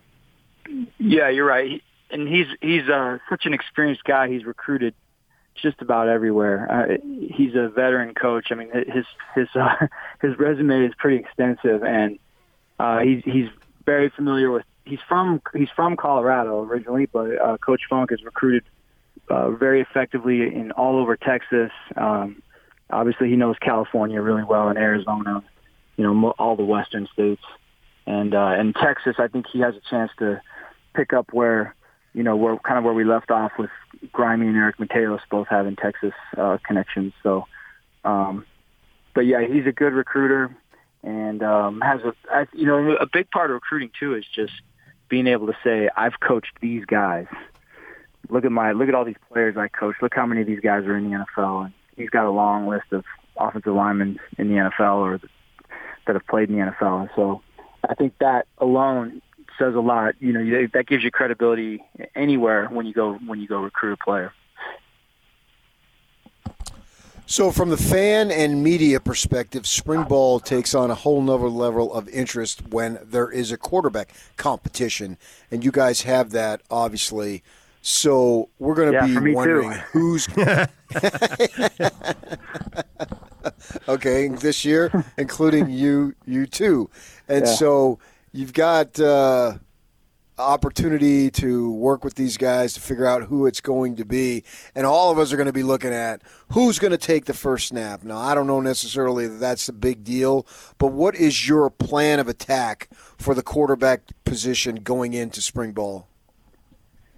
Well, it, first of all, it's going to be a challenge because it's hard to get enough reps. You know, for uh, there's a finite number of plays in every practice, and so it, it, if you spread it around too much, then kind of, it's hard to find out anything about anyone. And so, but um, but I kind of have to do that because we've got some good players in the room. So we're going to have to. It's going to have to be a, a body of work that builds slowly, you know, over time. And so, you know, people are going to want answers after the first practice, how they look today, or the fifth practice even. And it's it's probably going to take a, a little bit of time to get each, have each guy build enough reps up with the first or second team offense um, where we can actually start, you know, maybe ranking them or making a decision. So early on, there won't be, you know, much of a ranking. Um, I, I think that Jaren and Baylor have both played in games for us and both both played well in games for us. So I would just I would probably you know say the first few days I would see those two guys probably getting the first crack at some things, but we have uh, um, Jacob Conover and Sol-Jay Maiava as well, who who are really good players and deserve an opportunity. So it's it's going to take a little time to sort it out, but um, you know, I've been through these things before, and they usually you can usually tell in time like who who deserves to get the first shot at it, you know, and then and then doing it in a game and sustaining that is is the second part. But the first part's just going to be putting those guys out there and in you know and the order the order that they go in will probably change from day to day, and the situations we put them in will change from day to day. They won't always be out there with the same lineup, or you know the the drills change situationally each day. So one day might be a two minute emphasis, another day might be a red zone emphasis, and just see how the guys react to those situations. And then, like I said, it, over time you start getting enough a large enough body of work that you can start making some fair judgments. Aaron Roderick joined us, BYU offensive coordinator. So we've got one signing day, then we got a second signing day that's uh, a little more on the ho hum side of things. But then the transfer portal, it never ends. Our producer Jake Hatch, aka yeah. Yak, is always updating us on the transfer portal and who's in and who's out. How many scholarships have and, I, know, I know this is kind of a Kalani level decision too, and you, you probably have some input. But how many scholarships are the Cougars holding back? There must be some kind of formula, kind of an idea. We need old two or four or whatever the number is. And what positions are you thinking? If we see somebody here, that's kind of what we're looking at. Let's see if somebody pops up. What are you thinking? Well, I think we always keep one or Kalani always keeps one or two spots open, or at least tries to. Um, the the transfer portal is not quite as big and uh, you know, I think a couple of obvious reasons. One is just the honor code thing is not for everyone, and so that that alone whittles down the pool a little bit. And then uh, our academics are pretty tough. The grad school situation here is not not easy to get into grad school, and so um, we it's not as simple for us as just looking at the portal and saying, "Oh, this guy's really good and that guy's really good," and this, you know, we can't just do that. So we have to like actually know something about each one of those guys and know how how much of a chance do they have to get in here and and fit in here and all that stuff. That being said, like Tyson, no, everybody knows Tyson had a huge impact on our team two years ago. So anytime we have a chance at a guy like that, we're not going to pass up pass him up. And so we are actively, uh, you know, watching the portal, but I don't think you'll see, you're not going to see like, you know, a great number of guys in and out every year with us as, as maybe, maybe as, it's not as easy as it can be at other places. And, um, but it's, it's a factor for sure. And then to, to answer the other part of your question is, we're sort of always looking for uh, those difference maker guys that, that play positions that maybe um, you know that let's be honest, that, that aren't as easy for us to recruit. So, like we, you know, we we should never have a shortage of big offensive linemen here. We should never have a shortage of tight ends here. Um, you know, and then, but shoot, if you get a chance to find a corner that can play, that can get into school here, and or a, you know, a big time playmaker of some kind, then you got to take your shot. And so, we will always be aware of those guys, but I don't think it's going to be as big of a factor at BYU ever as it is at some places. So, what did Conover do during this past season when he was on the team but didn't play that would allow him to compete for the starting job this season? Um, no, I'm glad you asked that. So he was not supposed to join us until January, like last month. Right. Um, but right. due to the pandemic, he came home from his mission early, and we had a we had a spot for him on the roster in fall camp, and so he joined us in the fall. He actually got there late. I mean, he, I think he got there a week into school had already started, or maybe uh, I can't even remember. It was late though, and um, So took a couple minutes, or a couple weeks getting acclimated, and then he he just went over and started playing scout team quarterback, and he was uh, playing against our defense every day and trying he and trying to you know run the other team's offense and um he just embraced the heck out of it i mean he he played the role every week he was literally trying to be the other team's guy that that other team's quarterback trying to run their offense and he's a he's a really good leader and took a lot of pride in it and running the scout team and uh every day i would every week i guess not every day every week i would get a comment from one of the defensive coaches about something good that he did over there or hey, watch clip number 24 of team today. This you got to see this throw he made or stuff like that. It was so it was really cool to see him. Um, but the, the positive was he was able to be in all of our quarterback meetings and he traveled with the team for most of the games. So he learned the whole offense already and knows all you know knows everything that we're doing. And so now his starting point right now going into spring ball, he's way ahead of where he would have been had he just joined us in January. So the reason why I brought his name up from the start is he's he's mentally at a point where he should be able to compete with those veteran guys. And um, had he had he just gotten here in January, I probably wouldn't be uh, quite as uh, eager about saying that. But I I think he'll he's a good player and won a lot of games in high school, and I think he'll be able to compete well and make this thing interesting.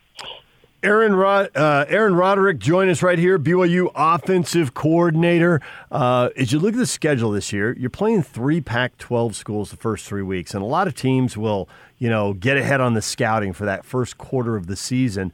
But the Pac-12 played so little football. I'm wondering how much you expect that they basically are going to have two new recruiting classes to kind of discover, and how much that's an X factor in prepping for them. Yeah, you're right. It's that's a strange deal because we have watched all those games already of those teams, and you know, in, in Arizona's case, it's a whole new staff. So we're watching them just really learning who their players are, and then the defensive scheme. We're watching Michigan film because the defensive coordinator came from Michigan, so we're learning we're learning the scheme from Michigan film, and we're learning the players from Arizona film. But there's not a lot to go on there. And then, you know, of course, the other Pac-12 teams as well just didn't play that many games, and so you you, you, you judge the, you judge what you can from it, and you also in the back of your mind you, you kind of know like I think I think some of this I don't want to I can't speak for any Pac-12 teams, but I think some of those teams actually treated it a little bit like a like an exhibition season, like hey, let's develop players, let's find out about these guys. And and be ready for next year. You kind of get that feel as you watch some of the games um, it felt to me like some of the teams in the Pac-12 were subbing more than they normally would sub if the game was if it was a you know a, a game where you're playing for a Pac-12 you know your, your Pac-12 championship or whatever. It felt that way to me. I can't say that for sure, but it seemed, sure seemed like all the teams I watched in the Pac-12 were playing a lot of different players and subbing and, and, and getting a lot of different combinations of players on the field. And um, I I could be wrong about that, but it, it appeared that way. So, um, but there were there's enough there. There's there's enough good stuff to to go by, and we'll we'll have a good plan for those teams. And most of them will get a game or two on them next year as well. So, other than Arizona, you get at least one or two games on these other guys. So, we'll so I want to ask you about Baylor Romney and Jaren Hall. Uh, first, speak about Hall as far as his health. Is he healthy? And then uh, listening to you, even though Romney was number two last year, that doesn't automatically mean he's number one this year. Is that accurate? Um, yeah. So first of all, about Jaren, he is healthy, um, and he's been doing everything with the team. He's running full speed, doing all the team workouts. He's throwing with the receivers and tight ends, um, and and he's feeling good, and that's that's good. And he's decided not to play baseball this spring, which um, you know I, I always was very supportive of him playing baseball, and I, I love baseball. Um, but it did take a toll on him. It was it's uh, I, I think that is underestimated how much how taxing that was on his health and going back and forth and just the workouts with both teams and the practices and I mean, he would he would literally run from spring practice straight over to baseball and you're talking about six hour days, seven hour days, just a bit football and baseball, not to mention his academics and stuff. So um, I think he's going to benefit this year from focusing on one sport, even though I think in the past baseball made him a better football player. This is a good time for him to get healthy. Uh, and then Baylor, yeah, he was number two last year, and there's no guarantees that that means he's number one, but Baylor's a good player, and I have not forgotten. Nobody's forgotten in our building that we've won some big games with him, and that he, you know, it's easy to overlook him because he's just a kind of an unassuming guy, but um, nothing really rattles him. And this this situation won't rattle him either. He'll he's a steady guy, and he'll go out there and and play well every day. And he's he's um, a really competitive kid, and he's an accurate thrower. So he does have a great chance to be our QB. But um, the answer to your question though is no. There's no guarantees. Um, just because he was number two last year, we're going to let everybody let everybody compete. And um, but Baylor did, you know, another overlooked thing was he did play well for us last year in the games he got in. Some, you know, a lot of times we were up and stuff, but shoot, he'd come in and we'd just keep rolling along. And so we've got some good players to, to work with. It's going to be a really tough, tough job for me. BYU offense coordinator Aaron Roderick joining us. Uh, always curious if there's someone outside the program who's going to parachute in right away and become an impact guy. People may not know his name now, but by game two, three, or four, they're absolutely going to know his name. And of course, in the case of BYU, you have so many return missionaries, but also any recruits or transfers. Somebody off the radar who's going to make an immediate impact. Well, uh, Dallin Holker comes home from his mission in a couple months, and he had some big games um, played really well, and, and he played well in the big games. I mean, he played well against Wisconsin. He played well against Utah. Just really uh, was not he, he, he was not afraid of the moment as a, as a true freshman.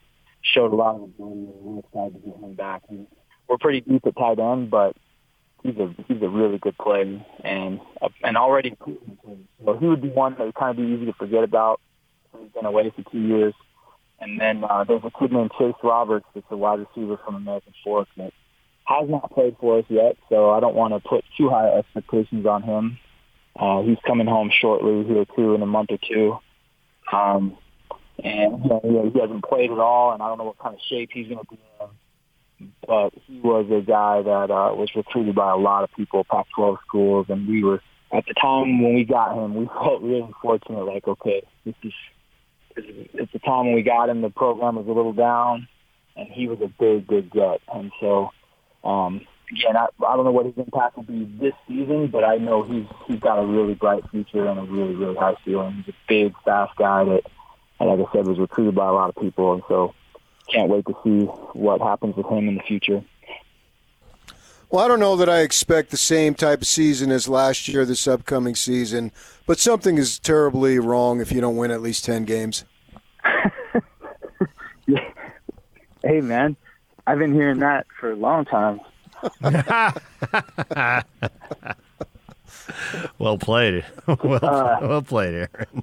All yeah. right, Aaron Roderick, BYU offensive coordinator. Aaron, we appreciate a few minutes in the offseason. Thanks for joining us, and we're all looking forward to spring ball. Thanks for having me, guys. All right, he's been hearing that for a long time, PK. I was, I think there were multiple layers of comedy there. If you really dig into that. Uh, yes, I would agree with that 100%. Might have been a subtle reference to his Utah days. All sorts of uh, back, what was it? I don't know, backroom conversations over the years about a lot of different things, a lot of different people. And and you've been around as long as we have. You hear stuff, people tell you stuff, and that uh, it's part of the business. Though I think the good thing about Aaron Roderick is he has a full realization of what this business is about and uh, of of rolling with it and overcoming things because you know you're doing things that that should be rewarded, but yet they're viewed differently, and it's a stressful business and all this stuff. High reward, high pressure, and I think the good thing about him is he understands all of that.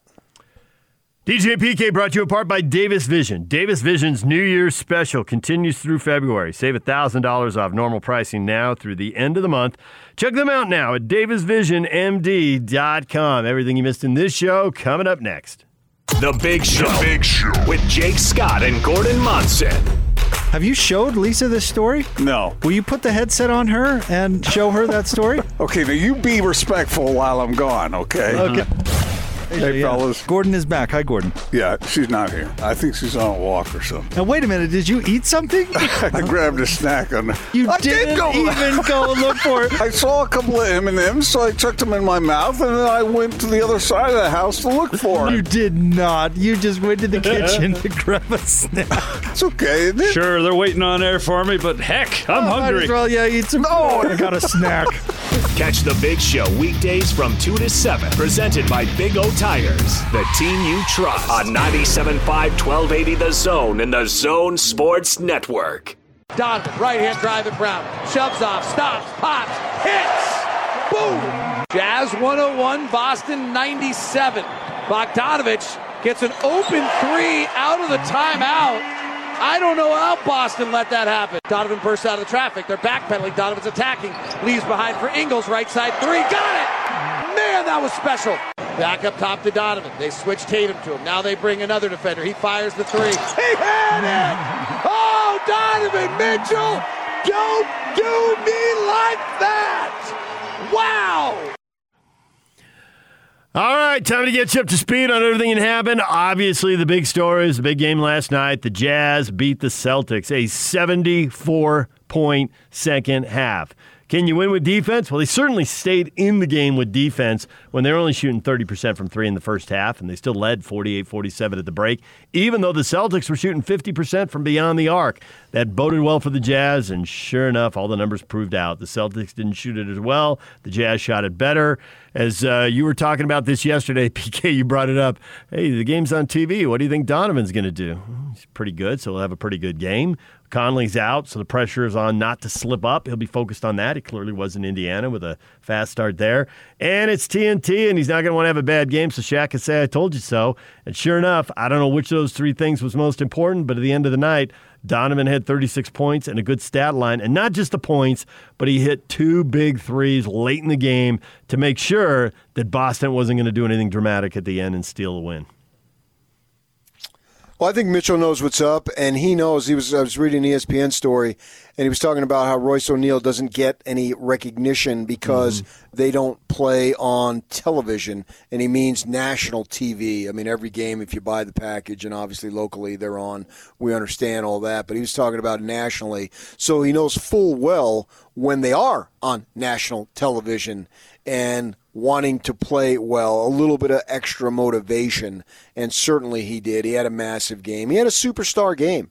That's what you want out of superstars. If you're looking at, you know, we can talk about what a superstar is, but look at the box score, look at the game. I don't need to tell you what a superstar hmm. is. You just watch that, and that's what he did. He was a superstar. And defensively, I think that the idea of what their defense is like when they played Denver, they hit all those threes.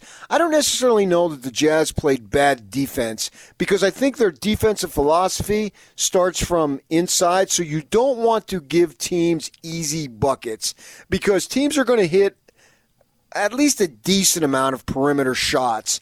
What you don't want is for them to pile up 30, 40 points uh, at basically at the rim.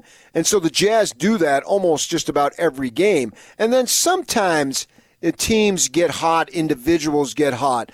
Denver, they had individuals get hot that normally aren't that good. Jokic, of course, went nuts. And then you had Jaylen Brown early. He's getting hot. He's looking really, really good. All right so be it. Can you sustain it? You know, a couple weeks back was against the Knicks, right? Austin Rivers. What do you have? 25 in the first half, and then Zippo, you know, because he's not that good of a player. He was hot.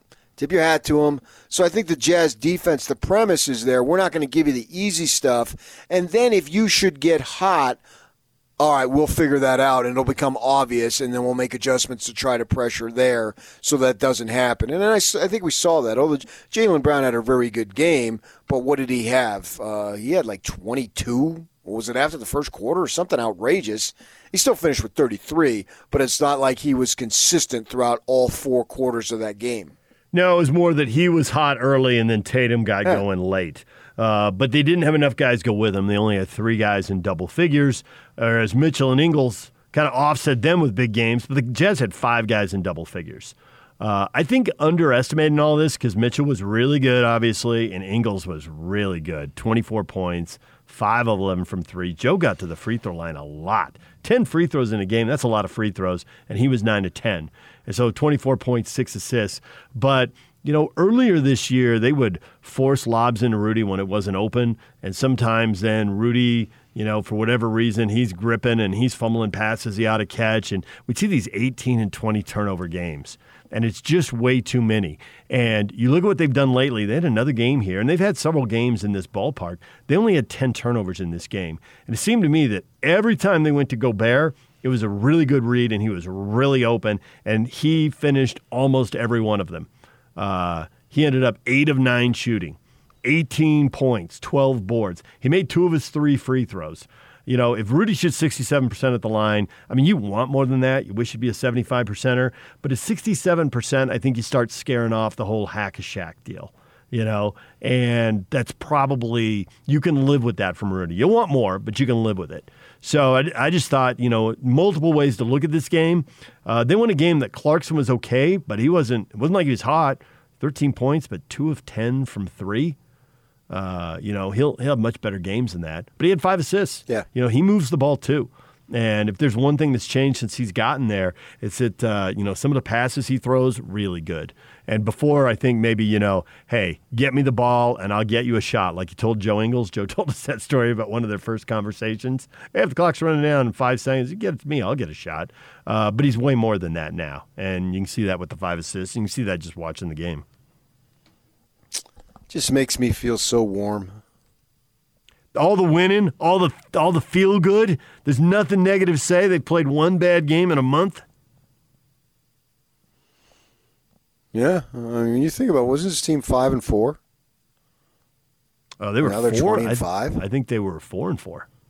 They were four and four. Okay, but weren't they five and four? okay, they were, but to your point, they were four and four. But yes, you're right. They were also six and four. PK. I don't know if you heard. You know, at seven and four, I had a lot of questions. At seven and four and eight and four. At nine and four, I started to get on board. There was no need to top me. That was funny. So it was funny. Uh, and here they are, where they are, which is just super impressive.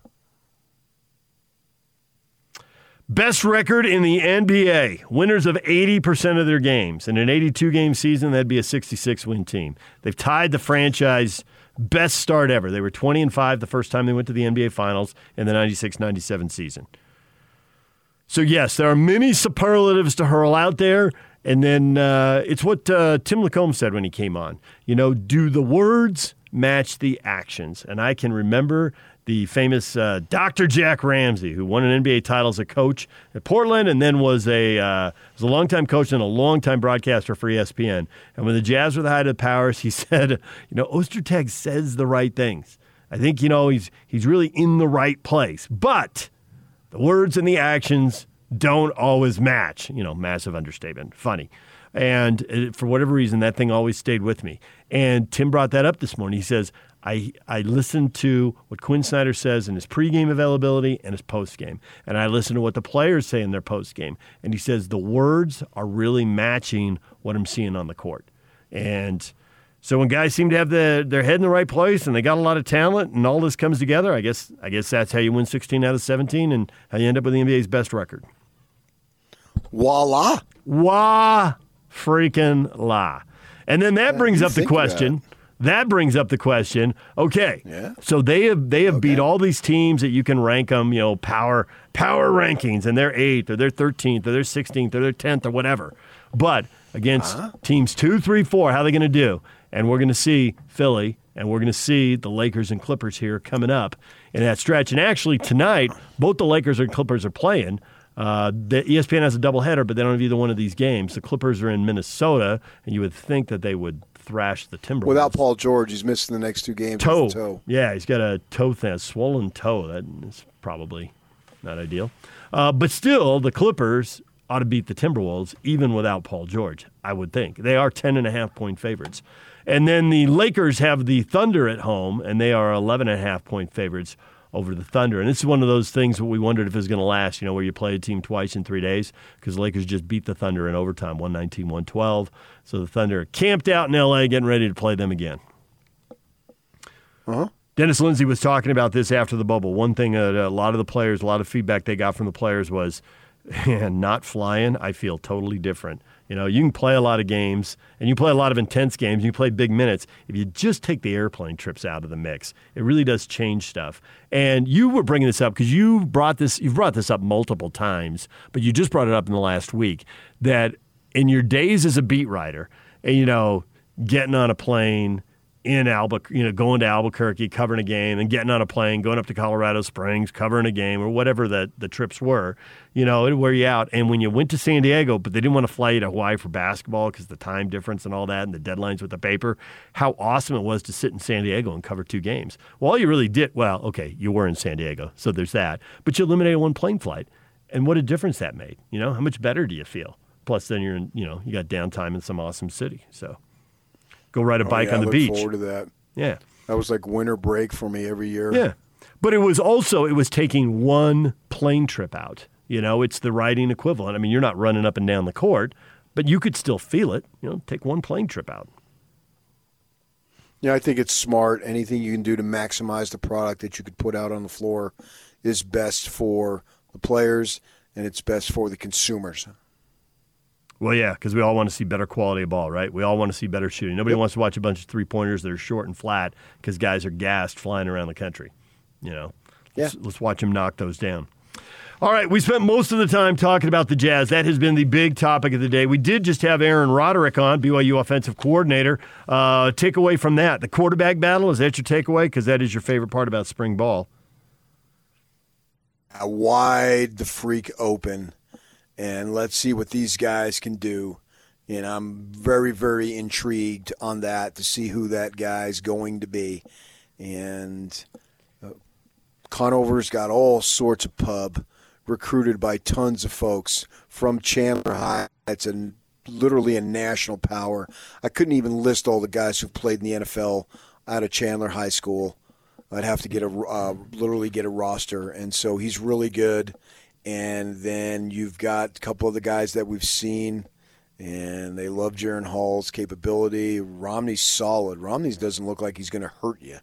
You know, he looks like at minimum he can help you win. Maybe he can be the deciding factor in winning if he has an opportunity. I'm not sure. So absolutely intrigued about what BYU does at quarterback. It's BYU quarterback. We're always intrigued. Absolutely. And it seems uh, like there are a lot of guys who their storyline could end up with them in the starting job. So, what do you think? Three way battle at minimum? See if someone else throws himself into the mix? Uh, certainly at the start, you know they got they got a little bit of time on their side, but they've got to use spring ball as an evaluation to at least pare down. Kyle Whittingham talks about this all the time. You can start out with three. Normally you don't have four, but you can start out with three, and then uh, ten days into it, you got to start making some decisions.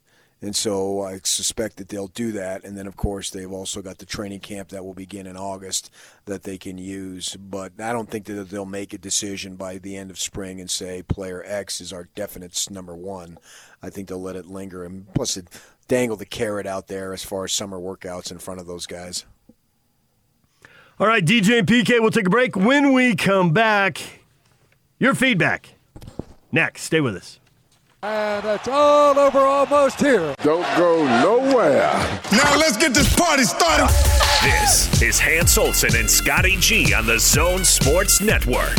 David Locke, the play-by-play voice of the Utah Jazz. If we have the best record in the NBA and we have one player who is statistically more impactful than any other player on our roster, Why isn't he talked about as an MVP? We go to the MVP ladder. Number one is LeBron. Fair. Number two is Joel Embiid. Number three is Nikola Jokic. Number four is Kevin Durant. I guess he's been great. Number five is Kawhi Leonard. Okay, but this is where the bullcrap starts.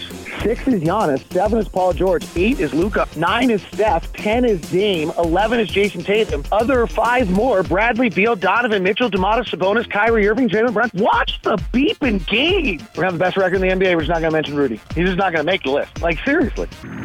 Hans and Scotty. Weekdays from 10 to 2 on 97.5, 1280 The Zone and The Zone Sports Network. DJ PK brought to you by Minky Couture. The best blanket ever is also the best Valentine's gift. Get 30% off right now on any regularly priced blanket with code word WELCOME30 at minkycouture.com. Take care of that Valentine's gift today by visiting a location near you in Ogden, Layton, Draper, Orem, Sugar House, or St. George. That's Minky Couture and Valentine's Day. Check them out at minkycouture.com. All right, feedback today. Another Jazz game, another win. 20 and 5 star ties the best mark in franchise history. What more can you say? Cam says, mm, four or five seed. Which Josh replies, You're a funny guy, four or five seed. Maybe watch a game or two. PK, neither one of us are big gamblers, but that'd be tempting. If someone offered you the Jazz as a four or five seed, uh, bet the no and bet the ranch. They're not going to be the four or five seed. Look at how this thing's trending. Look at the cushion they've built up over that. The question is, are they going to be a one, two, or three seed, and who are they going to who are they going to match up with in the first couple rounds? Yeah, plus I don't know that the teams that are fighting for that four and five seed have the consistency to go ahead and grab it. I think that particular seed w- might be something that is a battle all season. And there's, there's some good teams there, but I wouldn't qualify them as great teams, and consistency is the hallmark of greatness. And I'm not sure they have that. They have their moments where they can be very, very good and be very dangerous, and I don't scoff at them or overlook them by any stretch.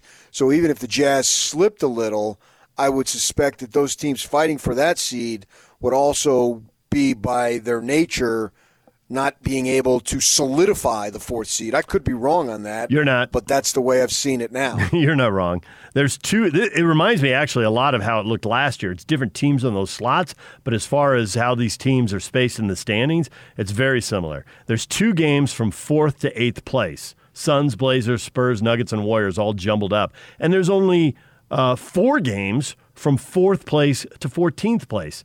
The Mavericks, uh, I'm still surprised they're that low.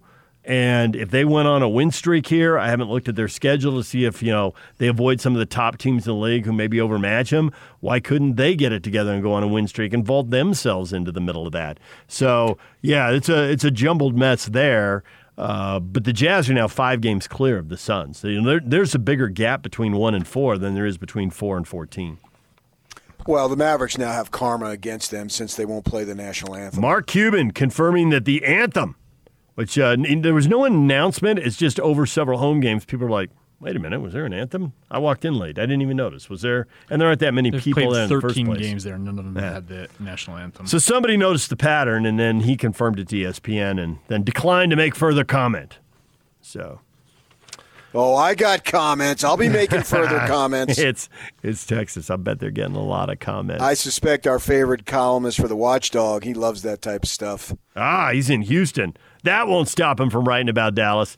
I bet Houston's got plenty to say about Dallas, just the way LA and San Francisco have plenty to say about each other. No, I mean our columnist who works for the Watchdog now. Oh, oh, oh! I thought you were talking uh, Brian T. Oh, I see what you're saying. Oh, could well be. Yeah, I mean this will be a national. I'm talking about Vito Corleone, the Godfather. no, no, no, no, no, no, no, no, no, All right, that uh, stuff. Yeah. Uh, all right, more feedback coming in today. Uh, we got uh, just reset as we get more here. Um, the Jazz fans saying Jordan Clarkson. Larry says Jordan Clarkson should be the sixth man of the year. I would think he's got a very good shot at getting that, don't you? Who else are you going to put in the competition with him? Anybody? Well, now that they lo- they moved Ball into the starting lineup in Charlotte, I mean, Mhm. I thought that that would have been a, co- a competitor because of the fact that he was coming off the bench. But I think he's now starting, so that's and it's going to be enough games that he starts that that's going to eliminate his sixth man. But you know, I just don't get into that stuff. I mean, winning is where it's at, man. what what are you doing as far as winning? All that other stuff. If the Jazz win the title and Lou care about Williams or anything else. somebody else, I mean, y- yeah, what difference? Wouldn't you trade make? all of that, anything else, to get that? I mean, and the thing is, when you get the title, then you tend to get some of the other stuff. I mean, winning gets rewarded with these other awards. Um, Josh tweets at us, uh, What else is there to say? Well, I'm not yet satisfied. Ask me again when they're 31 and 5. 11 and 1 in the next 12, I'd probably bet against that. Of course, I also would have bet against 16 out of 17. And Well, why would you be satisfied then? he'll, he'll double down on 41 and 6, right?